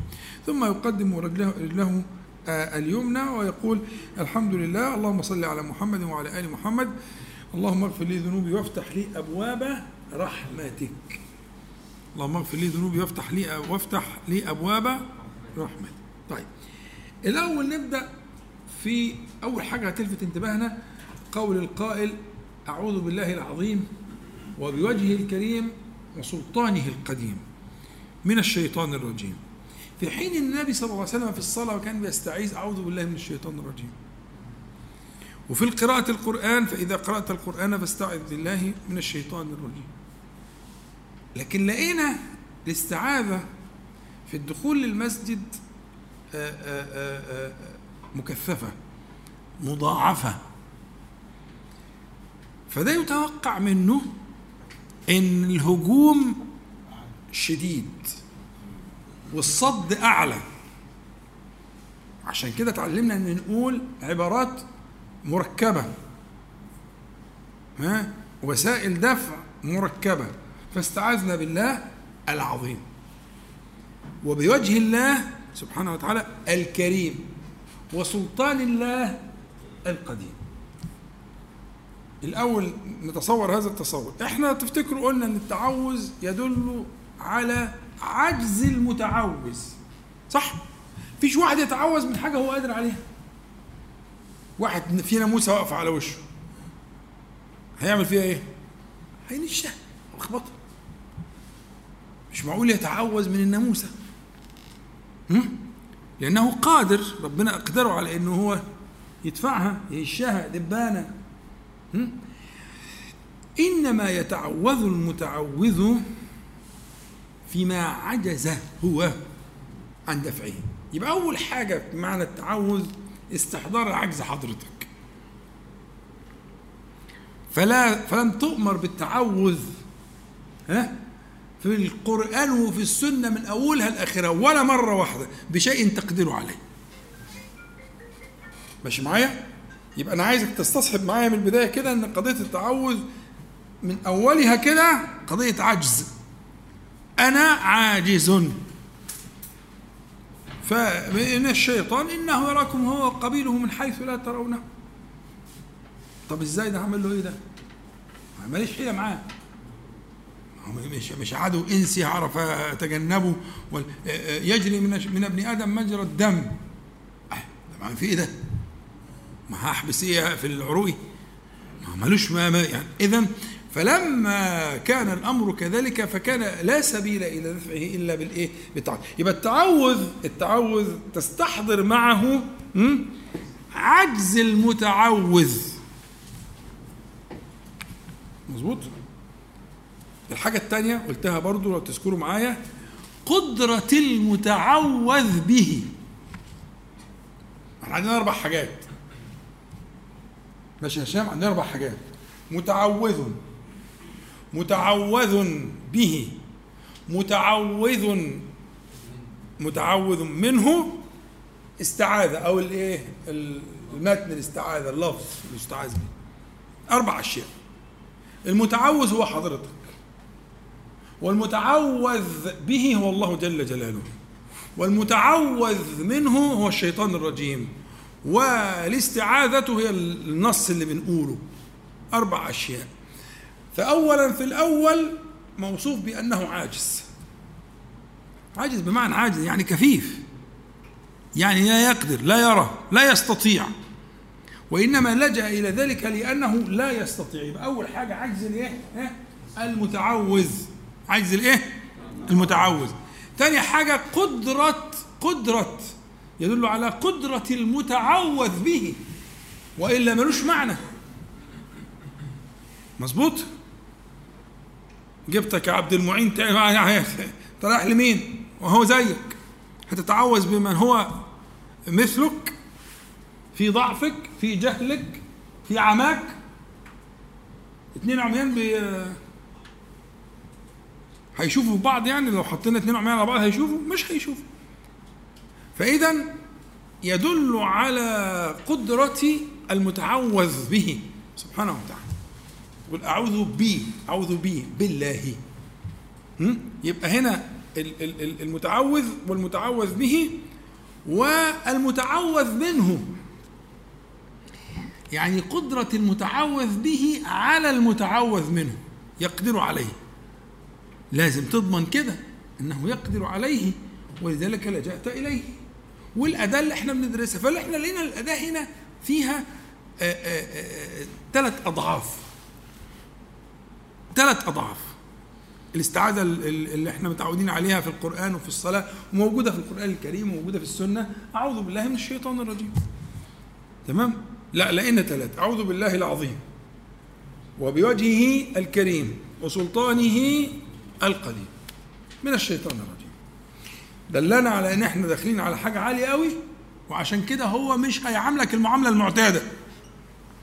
أنت لما تيجي القران في القرآن الكريم بيعاملك معاملة معتادة إن هو إيه؟ يشغلك يسرحك يزهقك يسلط عليك ابنك ولا عيل ولا حاجة يشغل. المهم إيه في؟ هتحصل حاجة علشان إيه؟ ما نقراش قرآن. ماشي. ده ده المعتاد. لكن وأنت رايح المسجد لا. شغله هيكون أكتر من كده بكتير. لصرفك لشغلك لتدري كم صليت كم قرأت مش عارف إيه الإمام بيسرح والمأموم بيسرح وكله في في في الضياع. ليه؟ لأن العدو قد أعد إعدادا أعد إعدادا العدو ولأن الناس لما قالت الكلام طبعا مش كل بيقول كده. قليل من يقول هذه الأذكار. واللي بيقولها بيقولها ولا يستحضر معانيها. لكن أنتم إن شاء الله تستحضروا معانيها. ها؟ علشان نبتدي نجاهد. ده اللي بيخش حرب من غير سلاح يبقى مش عاقل. مظبوط؟ فهذه أسلحتك. أعوذ بالله العظيم. يعني بأسماء الله تعالى وصفاته كلها. وصفة العظمة مناسبة لمقام الاستعاذة. اللي هيجي بعد كده من عطف الخاص على العام. يعني اللي بعد كده من اللي من اللي تقدم. يعني بالله العظيم مشتملة على وجهه الكريم وسلطانه القديم مشتملة على ده. فقدمنا العام. الاستعاذة بالله العظيم. ودلالة العظمة على أنه يصغر كل شيء في جناب الله تعالى كل شيء صغير كل شيء حقير بما فيها كيد الشيطان وضعف النفس إلى آخره. يعوذ بالله العظيم. ثاني حاجة بوجهه الكريم. الوجه الوجه أصلا معنى الوجه في اللغة هو الجارحة. اللي هو ده فاغسلوا وجوهكم وأيديكم. مش كده؟ فالوجه أصلا هو الإيه؟ الجارحة. ثم استعمل الوجه في كل ما يتعلق بشرف الشيء أو علوه أو يعني قيمته العالية. ها؟ فيقول وجوه القوم. وجوه الناس. مش اقصد وجوه الناس دي بقى لا وجوه الناس اللي هم الكبار اللي فيهم يعني. يعني إيه؟ أعيان الناس وكبراءهم ومش عارف إيه. تمام؟ يبقى هو أصل المادة أصل المادة هي أصل الوجه الإيه؟ لكن استعمل في معنى آه، آه، ما هو ما هو شريف وهو منيف وهو عال إلى آخره. تمام؟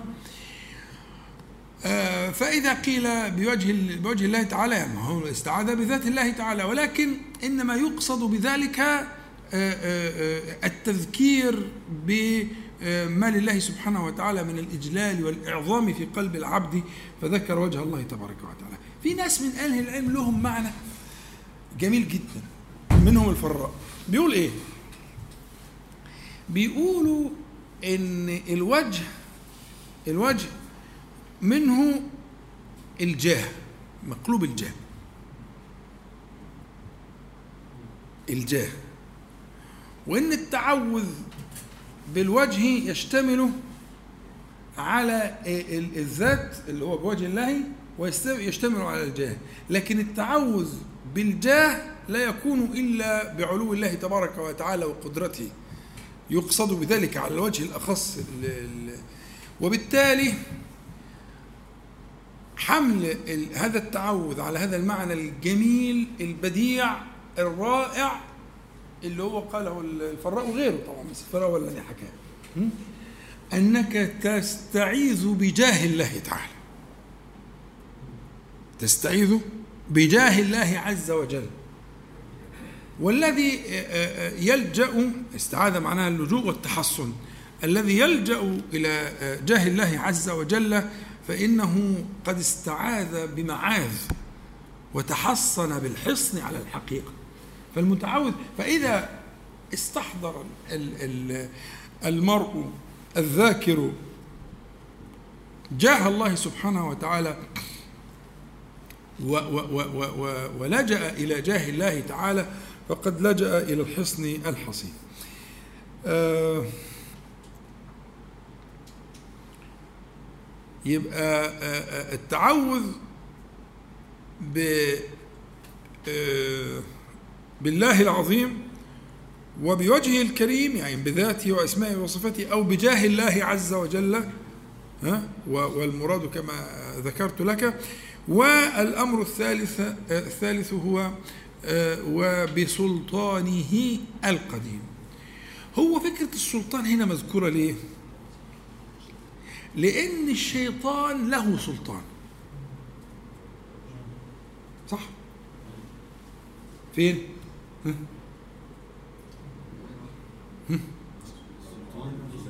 إنما سلطانه على الذين. إنما دي قصر. مش كده؟ فربنا سبحانه وتعالى أثبت للشيطان يعني مكنه يعني طبعا بقوة الله ومكن هو ما يقدرش يعمل حاجة من لكن من الفتنة يعني. إنما سلطانه على الذين يتولونه والذين هم به مشركون يعني الفكرة أنه للشيطان سلطان. له سلطان. له سلطان على أهل الغفلة. له سلطان على من يتولاه. يعني جعله وليا يواليه. هم؟ هم؟ آه. فمن جعله وليا وولاه كان له عليه سلطان. فأولياء الشيطان للشيطان عليهم سلطان. بتمكين الله عز وجل. فجعل فتلاقيهم أدوات في إيديه. يصنع بهم ما يريد. فكأنهم صاروا من شياطين الإنس.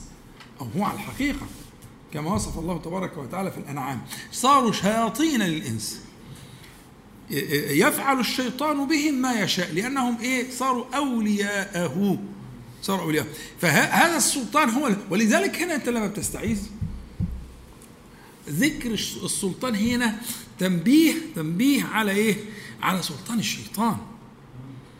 فأنت تذكر السلطان الأعظم وتعلم أن أن أنه لا سبيل لسلطان الشيطان عليك ما دام سلطان الله عز وجل باق.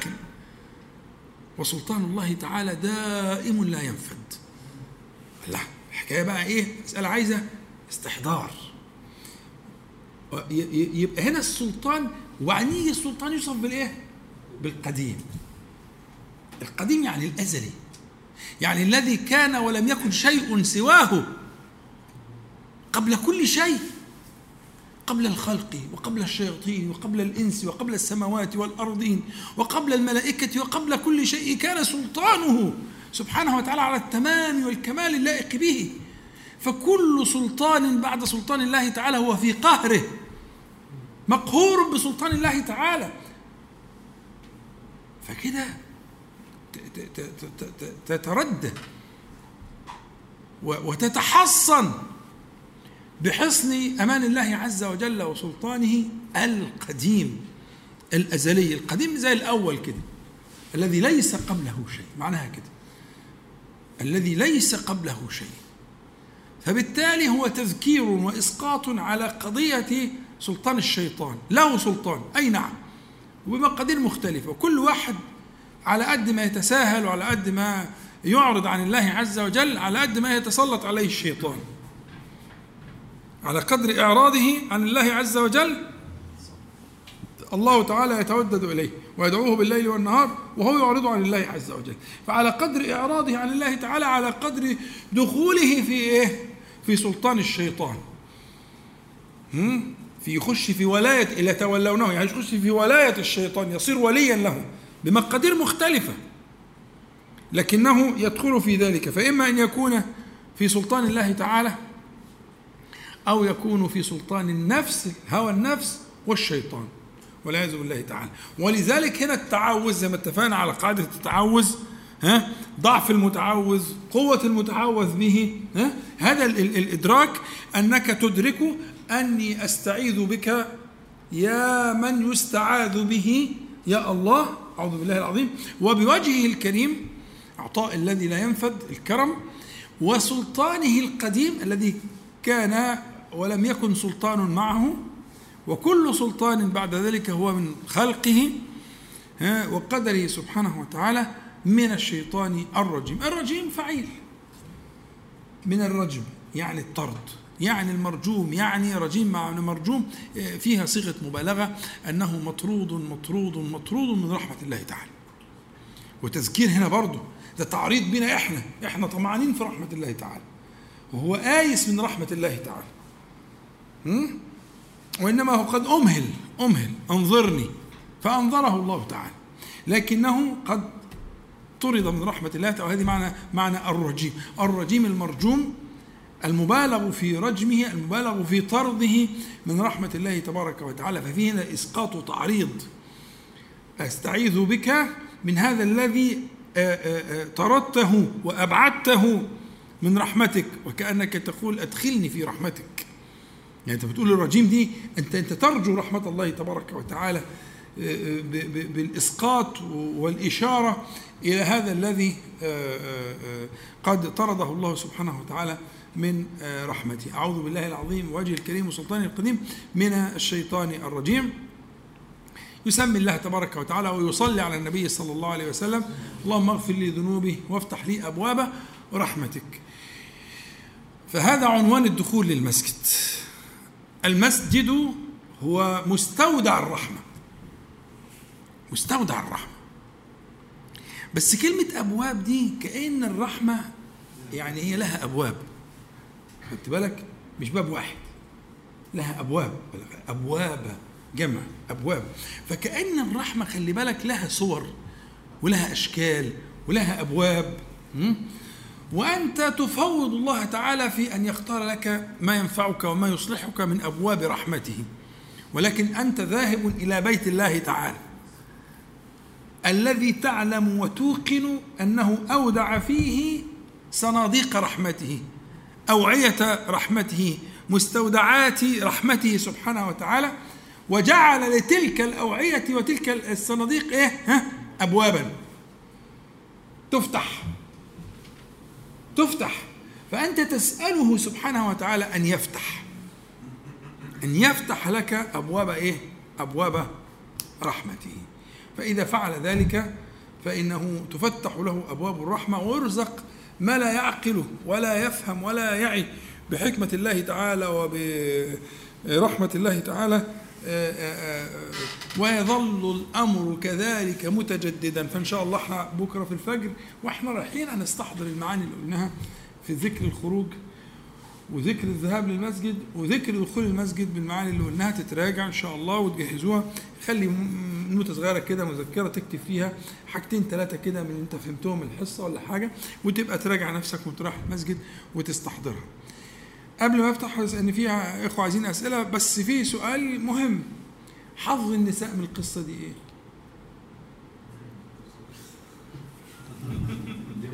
عمال تقول مش ولا إيه؟ ما أنا بقول لكم بقول لكم اتعلموا حظ النساء من ده إيه؟ نعم لا لا أنا بتكلم على المساجد وال آه يعني أنت ترى أنت ترى أنها تصنع ذلك في مسجد بيتها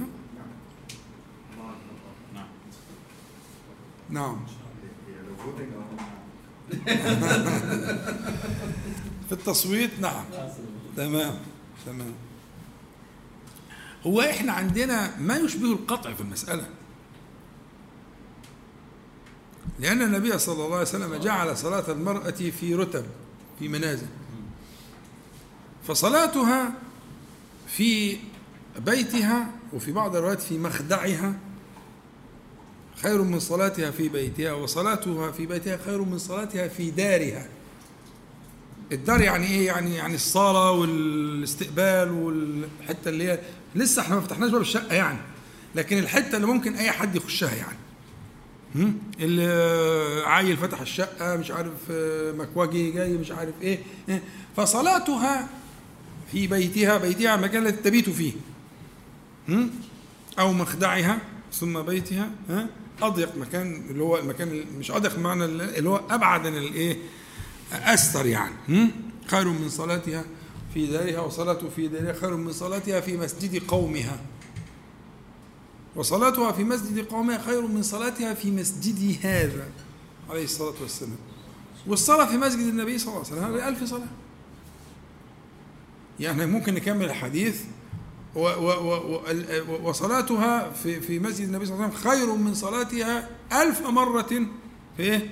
في مسواه من المساجد مش كده ولا إيه؟ إلا المسجد الحرام يعني أنت ممكن تحط أنت من عندك تكميل الحديث صلاتها مثلا في مسجد في القاهرة مثلا وصلاتها في مسجد في القاهرة أقل ألف درجة من صلاتها في إيه؟ في مسجد النبي صلى الله عليه وسلم اعمل بقى متوالية تصاعدية ستجد أن صلاة المرأة كما قال النبي صلى الله عليه وسلم خير وخير أفعل تفضيل زي ما عرفنا وأعظم أجرا أعلى درجة من صلاتها في مسجد النبي صلى الله عليه وسلم إلا إلا صلاة الآفاقيين. يعني إيه؟ الكلام ده للي مقيم في المدينة. يعني المرأة المقيمة في المدينة هي ينطبق عليها الحديث ده لكن واحدة آفاقية. أفقية يعني جاية من الآفاق يعني. جاية من مكة المكرمة جاية من القاهرة جاية من عمان جاية من من أي حتة ها؟ وراحت المدينة المنورة. واحد يقول الحديث إيه؟ صلي في الفندق. لا. لا الكلام ده مش صح. ها؟ حتى لو واخدين سكن بلاش فندق. واخدين شقة مثلا. يقول لك صلاتها في شقتها خير لا تمام غلط. ده ده الكلام ده لأهل المدينة. لكن الآفاقيين لهم أحكام تختلف. الآفاقيون لهم أحكام تختلف. اللي بيجوا زيارات دول لا يصلوا في مسجد النبي صلى الله عليه وسلم ويزوروا كل فرد ويسلموا على حضرة النبي صلى الله عليه وسلم كل فرد. لكن واحد مقيم في المدينة ما يلزموش أنا نسلم على النبي صلى الله عليه وسلم كل فرد لا. ما يلزموش إن هو يزور القبر الشريف كل فرد لا. وده اللي بيعمل زحام. لا. أهل المدينة دول لهم أحكام غير أحكام الأفاقيين اللي زي حالتنا فالأفاقيون إذا لكن هي الفكرة عشان تفهم التدرج يعني. خلاص عشان بس ما حدش ياخد الحديث ده ويفهم وتروح المدينة لك صلاة في الفندق أحسن من صلاة في الإيه؟ في في مسجد النبي صلى الله عليه وسلم. لا الكلام ده مش ده خطأ. تنزيل خطأ للحكم يعني. فصلاتها في بيتها وحركتها وتقول وبتاع وليه يبقى في مسجد؟ أنا قلت المسجد معناه مصلية. مكان طاهر ها؟ متر ونص في نص متر 60 سم. هو ده ده, المسجد. فالمسجد هو محل الايه؟ السجود. خذوا زينتكم عند كل مسجد. يعني إيه؟ يعني الكلام ده في البيت برضه. يعني انت لما تيجي تصلي مش تصلي بقى بلبس ما يعلم بالله ربنا وملابس داخلية وحاجات خيبه كده و... في ناس بتعمل كده للأسف. أمال خذوا زينتكم. عند كل مسجد عند كل سجود. عند كل موضع سجود. هتقف بين ايدين ربنا سبحانه وتعالى. اظبط نفسك. ظبط روحك. حط طيب اعمل حاجة البس حاجة حلوة. ها؟ تتهيأ كده للقاء الله تعالى. لكن تقول لك لا انت فاهم غلط. عند كل مسجد يعني مش المساجد اللي هي لها أبواب اللي لها مآذن لا. عند كل موضوع سجود. اتفقنا؟ آه. فيبقى كده آه هذا مسجدها وتصنع فيه ما قلنا ولها أجر إن شاء الله. بس السؤال تفضل.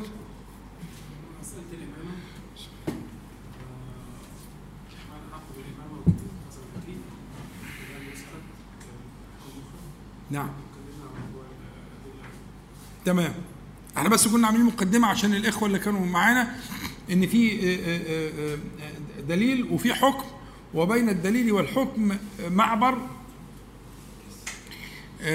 جسر ينقل فيه متخصص اللي هو المجتهد أو الفقيه أو صاحب النظر ينقل من من الدليل للحكم وضربنا أمثلة قلنا عليكم أنفسكم لا يضركم من ضل إذا اهتديتم ظاهر الدليل الايه؟ إن كل واحد في حاله ومحدش له بحد وإسقاط للأمر والنهي عن المنكر وما إلى ذلك والدعوة إلى الله تبارك وتعالى. لكن الحقيقة أن أن أبا بكر رضي الله عنه رأى بعض الناس بعد النبي صلى الله عليه وسلم يحملون هذا الحديث على غير ما قيل إنكم تحملون هذا الكلام كلام النبي صلى الله عليه وسلم على غير ما قيل فيه وإني سمعت رسول الله صلى الله عليه وسلم يقول لتأمرن بالمعروف ولا تنهون عن المنكر أو لا يخالفن الله بين قلوبكم أو كما قال. طيب الحديث نفسه الآية نفسها فيها دليل في موضعين، الموضع الأول في قوله تعالى عليكم أنفسكم. أنفسكم هنا بمعنى جماعتكم. جماعتكم. وده موجود في القرآن كتير جدا. فاقتلوا أنفسكم. ذلكم خير لكم عند بريء فاقتلوا أنفسكم ان يقتل بعضكم بعضا. مش كان واحد بيقتل نفسه بينتحر لا هي مقصود أنفسكم هنا معناها ها؟ جماعتكم. أمتكم. فعليكم أنفسكم يعني عليكم جماعتكم. عليكم آآ آآ أمتكم. الزموا أمتكم. الزموا جماعتكم. وعليكم هنا ده اسم فعل أمر. اسم فعل أمر عليك أو عليكم اسم فعل أمر بمعنى إلزم. فالزموا جماعتكم. فده أول أمر ده موضع أمر في الآية. بس هم ما كانوش من كبار الصحابة ولا من علماء الصحابة فما فهموش اللي كانوا مخاطبين هذا الكلام وإن المقصود بها إلزموا هذه الجماعة واحرصوا على صيانتها مما قد يكون من الخلل أو إلى آخره. فالموضع الثاني في قوله تعالى لا يضركم من ضل إذا اهتديتم. هذا الأسلوب اللي هو إذا اهتديتم يعني إذا تمت هدايتكم إذا تمت هدايتكم. ويقولون إن تمام الهداية أعلى رتب الهداية أن تكون هاديا لغيرك. يعني لا تتم هداية المرء حتى يكون هاديا لغيره ولو حتى بالحال. بالمقال طبعا ولكن ولو حتى بالحال. فالمرء لا يستطيع أن يكون مهتديا ها ولا يهدي غيره. محال. صح؟ محال أن يكون المرء مهتديا ولا يهدي غيره لأنه على الأقل سيكون هاديا بالإيه؟ بالحال. وهداية الحال أحيانا تكون أكثر من هداية المقال. أحيانا هداية الحال تكون أكثر وأوقع في النفس من هداية المقال. فإذا إذا اهتديتم يعني إذا تمت هداية فإذا تمت هدايتكم صرتم هداة لغيركم. يبقى عندنا موضوعين في الآية. مين اللي يقوم بالعملية دي؟ أبو بكر رضي الله عنه. مجتهد. مجتهدون. ها؟ إذا قمتم إلى الصلاة فاغسلوا. هنا في الأسلوب العربي إذا أردتم القيام إلى الصلاة فاغسلوا. وتقدير أردتم له قواعده في كلام العرب. فبكلام العرب هذا الأسلوب يعني إذا أردتم القيام إلى الصلاة فاغسلوا وهكذا. ففي فرق بين الإيه؟ بين الدليل وبين الحكم. فأدلة الإمامة في الصلاة مجموعها يفضي أن الأحق بالإمامة هو آه، من جمع آه، فقه القرآن الكريم أولا. فلو هناك رجل معه القرآن آه، بالقراءات العشر وليس معه أي درجة من درجات الفقه لا يحسن فقه الصلاة. ها؟ فهذا يؤخر. يتقدم عليه من ليس معه هذه القراءات وليس يختم القرآن جميعا ولكن معه من فقه الصلاة ما يقيم الصلاة صحيحة من فقه الصلاة الباطن والظاهر. من الذي يعلم ما ماذا يكون مثلا عند بتاع ده سجود السهو مثلا أو السهو في الصلاة أو إلى آخره أو الاستخلاف. إذا نابه شيء في الصلاة أحدث مثلا أو كده. فالفقه إذا ضم إلى ما تقوم به القراءة مقدم. يبقى بكتاب الله يعني بفقه كتاب الله بعلم كتاب الله مش بحروف كتاب الله. ها؟ واخد بالك؟ فالأولى بالإمامة هو الأعلم بعلم وفقه كتاب الله تعالى وهو المقدم. لأن الحاجة إلى الفقه في الصلاة أعظم منها من الحاجة إلى حروف القرآن الكريم. فإذا اجتمعت طبعا خلاص يبقى حصلت بقى في بعد كده أعلم كده اجتمعت آه، العلم بالحروف ها مع العلم بالأحكام. ده المقدم قولا واحدا. لكن إذا افترقت وهذا كثير ما يكون إذا افترقت فالمقدم الأعلم بفقه كتاب الله تعالى. وبأحكام الصلاة وبأحكام القرآن الكريم. لأن ربما واحد حفظ القرآن الكريم أو حفظ كثير من القرآن الكريم وعنده من الوقف والابتداء ما يذهب بالناس إلى الحرام. مثلا والوقف والابتداء ده علم أو هو علم العلوم في القرآن. أين أقف وأين أبتدئ؟ ها؟ لبيان المعاني وما إلى ذلك. هذا فالمقصود هنا آه، أقرأكم لكتاب الله يعني بجهة العلم والفقه للقرآن الكريم. فإن استووا فخلاص يقدم لكن إن إن افترق وهذا الحاصل في أغلب الأحوال يقدم العالم بما يحتاجه المصلون. والله أعلم. طبعا دلوقتي في اعتبارات بقى الصوت الجميل والتصييت والبتاع والحاجات دي ما دي اعتبارات يعني معتبرة لكن لا, تقدم. لكن لو إذا الشخص ده نعمل له إيه؟ نعلمه. بقى يعني الشخص اللي هو صوته حلو قوي وجميل لا شك إن ده مطلوب شرعا. ده بقى نجتهد في تعليمه وتفقيهه وياخد كده دورة مكثفة في معرفة الأحكام وال وما ينوب المصلين وإلى آخره. وياخد برضه شيء من فقه باطن الصلاة وحضور القلب والشهود والمعاني وكده. يبقى نرتقي به يعني إن شاء الله. لكن إلى حين ذلك المقدم طبعا من يفقه فقه الصلاة والله أعلم. تفضل. إذا افتقدنا يعني آه، عالم فقه الصلاة وكده. آه خلاص. من بعد القارئ. طبعا خلاص مش عايز النص بيقول قوم أقرأهم كانوا في القراءة سواء فعلمهم السنة. فعلمهم السنة هي دي اللي فيها معنى العلم بكتاب الله. هل معنى الحديث؟ ليه السنة معناها كتاب الله؟ أنا بتكلم في مرتبة أقرأهم الأول. أقرأهم ليس معناها آه، آه، الحفظ حفظ الحروف لا. أقرأهم يعني أعلم يعني أعلمهم بفقه آه، القرآن الكريم ومعاني القرآن الكريم. زي ما ضربت لك مثل بالوقف والابتداء. الفقه والابتداء ده علم تفسير. أين أقف وأين أبتدئ؟ هذه المعاني لا يدركها إلا ما, ما, ما يعني طالب علم أو عالم. العلم مثلا حاجة زي سجود السهو وإنت اطول وانت آه آه الصلاة أنت تحتاج من السنة؟ مش من كتاب الله ليه؟ مش من كتاب الله ليه؟ مش من نص القراءة؟ لا لا موجودة في كتاب الله أصولها في كتاب الله تعالى. كل أصول الأحكام في كتاب الله تعالى. السنة جاءت مبينة للقرآن الكريم. نعم. أنزلنا إليك الذكر لتبين للناس ما نزل إليه سورة النحل. تفضل. قصدي العلم علاقه السنة هي أقرب إلى كلمة الفقه الفقه يعني. ماشي. أنا ما أنكرتش.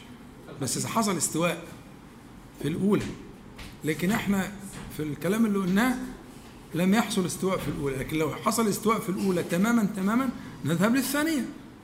لكن أنا في علمي إن مساجدنا مساجد المتدينين آه، مفيش استواء في الأولى أصلا مفيش أولى أصلا. ولا إيه؟ نادرة يعني نادرة. ما عشان نلقى للثانية ما إحنا معناها استوينا في الأولى فذهبنا إلى الترجيح بالثانية واخد بالك؟ لكن الأولى مفتقدة. إلا إذا كنت أنت عايش في جو تاني إحنا مش عارفينه يعني. هو على حسب فهم حضرتك لكلمه اقراهم أنا كده بالنسبة لي كلمة اقراهم علمهم السنة حاجة واحدة. لا. أصبح علم القرآن الكريم القرآن الكريم يا ابني له أحكامه. في أحكام ال- التفسير وأحكام القراءة وأحكام الوقف والابتداء أحكام متعلقة بالقرآن الكريم. أحكام القرآن الكريم بينت في السنة فإن استوى الرجلان استوى الرجلان في علمهم بأحكام القرآن الكريم نذهب إلى أحكام السنة. يبقى هيتفاضل استوى بقى في رتبة واحدة في العلم بأحكام القرآن الكريم. من المعاني والتفسير وال- والوقف والابتداء والمفردات. استوى في كل دي. علوم القرآن عشرات العلوم. خلاص؟ فهو قد استووا في رتبة العلم بأحكام القرآن الكريم. إذا حصل وده طبعا خيال في العصر اللي إحنا فيه ده زمان كانوا كتير قوي كده. لكن دلوقتي الحال ما يعلم بنا ربنا. فإذا استووا فرضا يعني الحمد لله ربنا أقال عثرة الأمة واستووا في القرآن الكريم نذهب للترجيح بالسنة. بس أنا عايز أنبه لحاجة. المفروض أن موضوع الإمامة دي يدفع إليه الإنسان دفعا. مش هو اللي إيه يبقى آه، آه، يقدم آه، شكوى إن أنا مستوفي للشروط وإن فلان متقدم عليا وإن ده ما يصحش والدليل كذا والسنة كذا. أنا اللي أعرفه إن هو لو فعلا من أهل القرآن الكريم هيتدارى. ويقول يشيلها غيري. واخد بالك؟ يعني آه، من أهل القرآن. طالما الثاني مستوفي للشروط. والفرق فروق بقى إيه؟ آه يعني فروق آه هتحتاج لترجيح. واخد بالك؟ لكن الحال ما يعلم الا ربنا سبحانه وتعالى. أنا لا أتصور المكان ده يعني, يعني إلا إذا كان واحد بقى في وسط ناس جهلة لا يحسنون القراءة ولا يفهمون القرآن ولا الوقف والابتداء ولا أحكام القرآن الكريم. ماشي خلاص يبقى ده تعين فيه. تعين فيه أن يتقدم. ويت- ويتقدم هو مسترجع. وده ده واجب كفائي خلاص تعين فيه. إن لله وإنا إليه راجعون. مش يبقى قلبه بيرقص فرحا. يبقى تحز مرقص عشان هيصلي بالناس.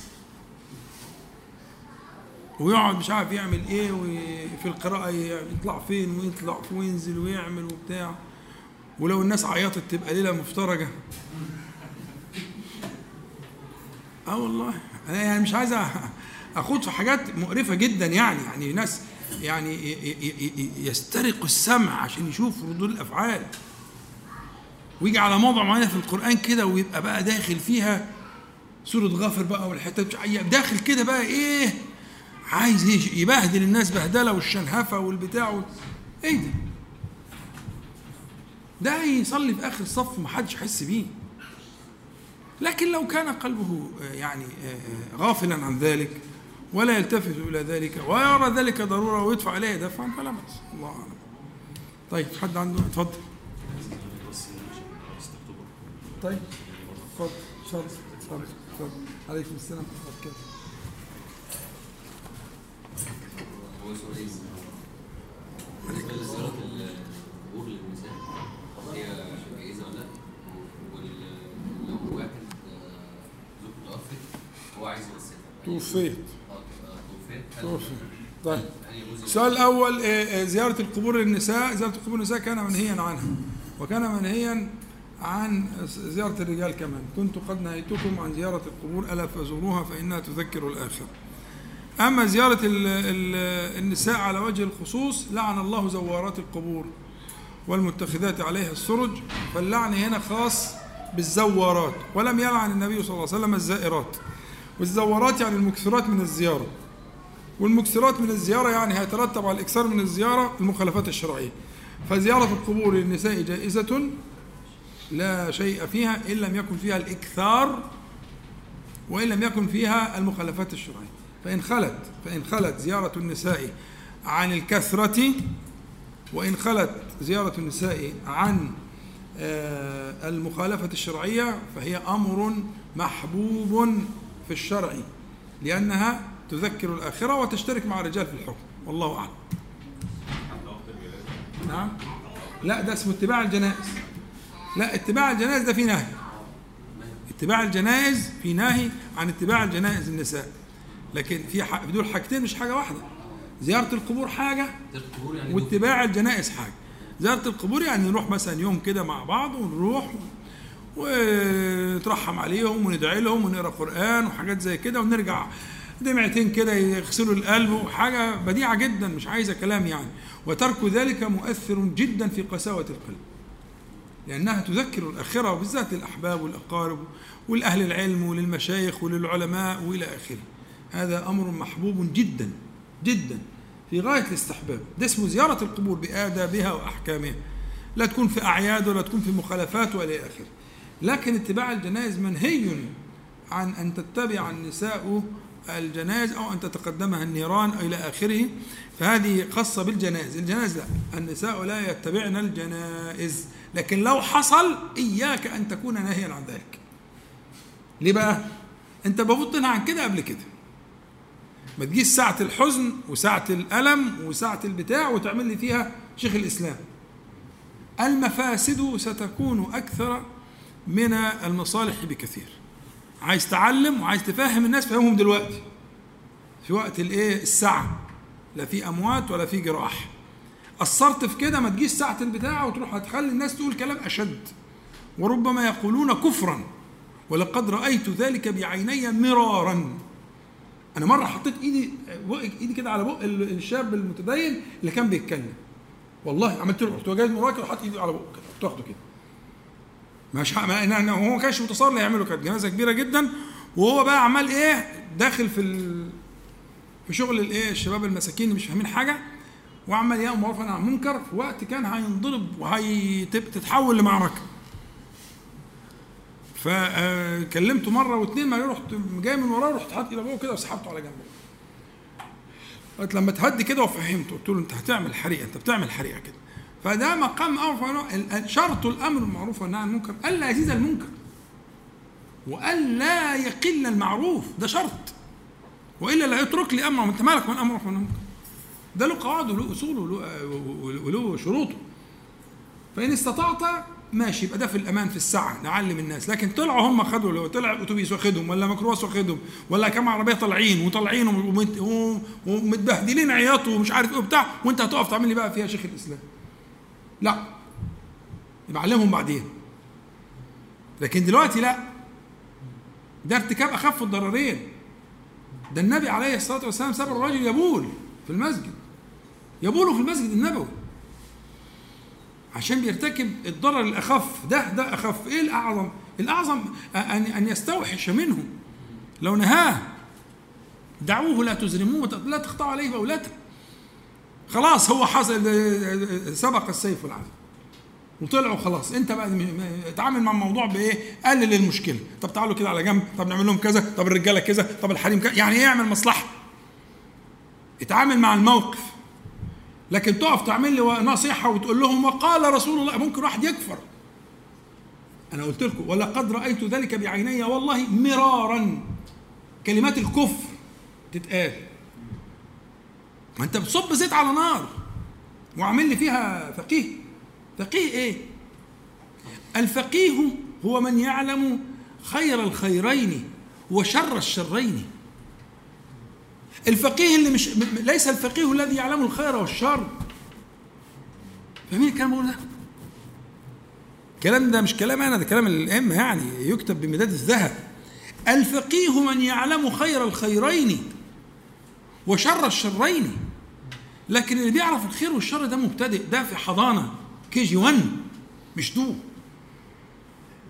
ده بيزحف لسه ما اتعلمش المشي. اللي يعرف ال ال ال ال ال ال الخير والشر يعرف ال- الخطأ والصواب ها؟ ده لسه بيزحف. الفقيه بقى الفقيه والذي يعلم أصوب الصوابين وأخطأ الخطأين خير الخيرين. وشر الشرين. آه ده الفقه بقى. هو ده الفقه. فتيجي في الجنائز راعي أحوال الناس. خليهم يحبوك. قول كلمة حلوة بقى. ذكر الناس بالآخرة. اشرح لهم في القرآن الكريم الكلام اللي بتسمعه وبتعلمه. هو ده الكلام. لكن هتعتبر لي كده انت لا سيأتي ذلك بالضرر قطعا وهيبقى لغط وكلام وناس هتأيد وناس هتعارض ويتحول إلى سوق. المقام اللي فيه سكينة وفيه نهي عن رفع الأصوات وفيه تدبر وفيه خشوع هيتحول إلى سوق من الغوغاء. وده كله ببركة حضرتك. ربنا يهدي حضرتك. حتى لو لو اتقال لهم مثلا في وقت الفرح أو العيد زي حضرتك قلت دلوقتي إن ممنوع اتباع الجنائز بس ساعتها قال طب هنزل ومش هروح ناحيه القبر همشي في العربية وأفضل قاعد. لو حاجة على يعني على الضيق كده ممكن الإقناع والكلام فيها لكن أنا بتكلم في الحاجات العامة اللي بيكون فيها جمهور. لو حاجة شخصية الدنيا ماشية. آه أنت ربنا يهديك مش عارف إيه. أصرت خلاص. أبوها مثلا ولا أخوها ولا ابنها ولا هتعمل فيها إيه؟ خلاص. يبقى المحاولات التربية السابقة ما جابتش نتيجة. نحاول مرة تانية. لكن الآن تراعي شر الشرين وخير بقول لك سابوا يبول في المسجد النبوي يا جدع. اعقلها كده والصحابة قاعدين. فهم به الصحابة قال دعوه دعوه لا تزرموه. لا تقطعوا عليه بولته. سيبوه يفضي.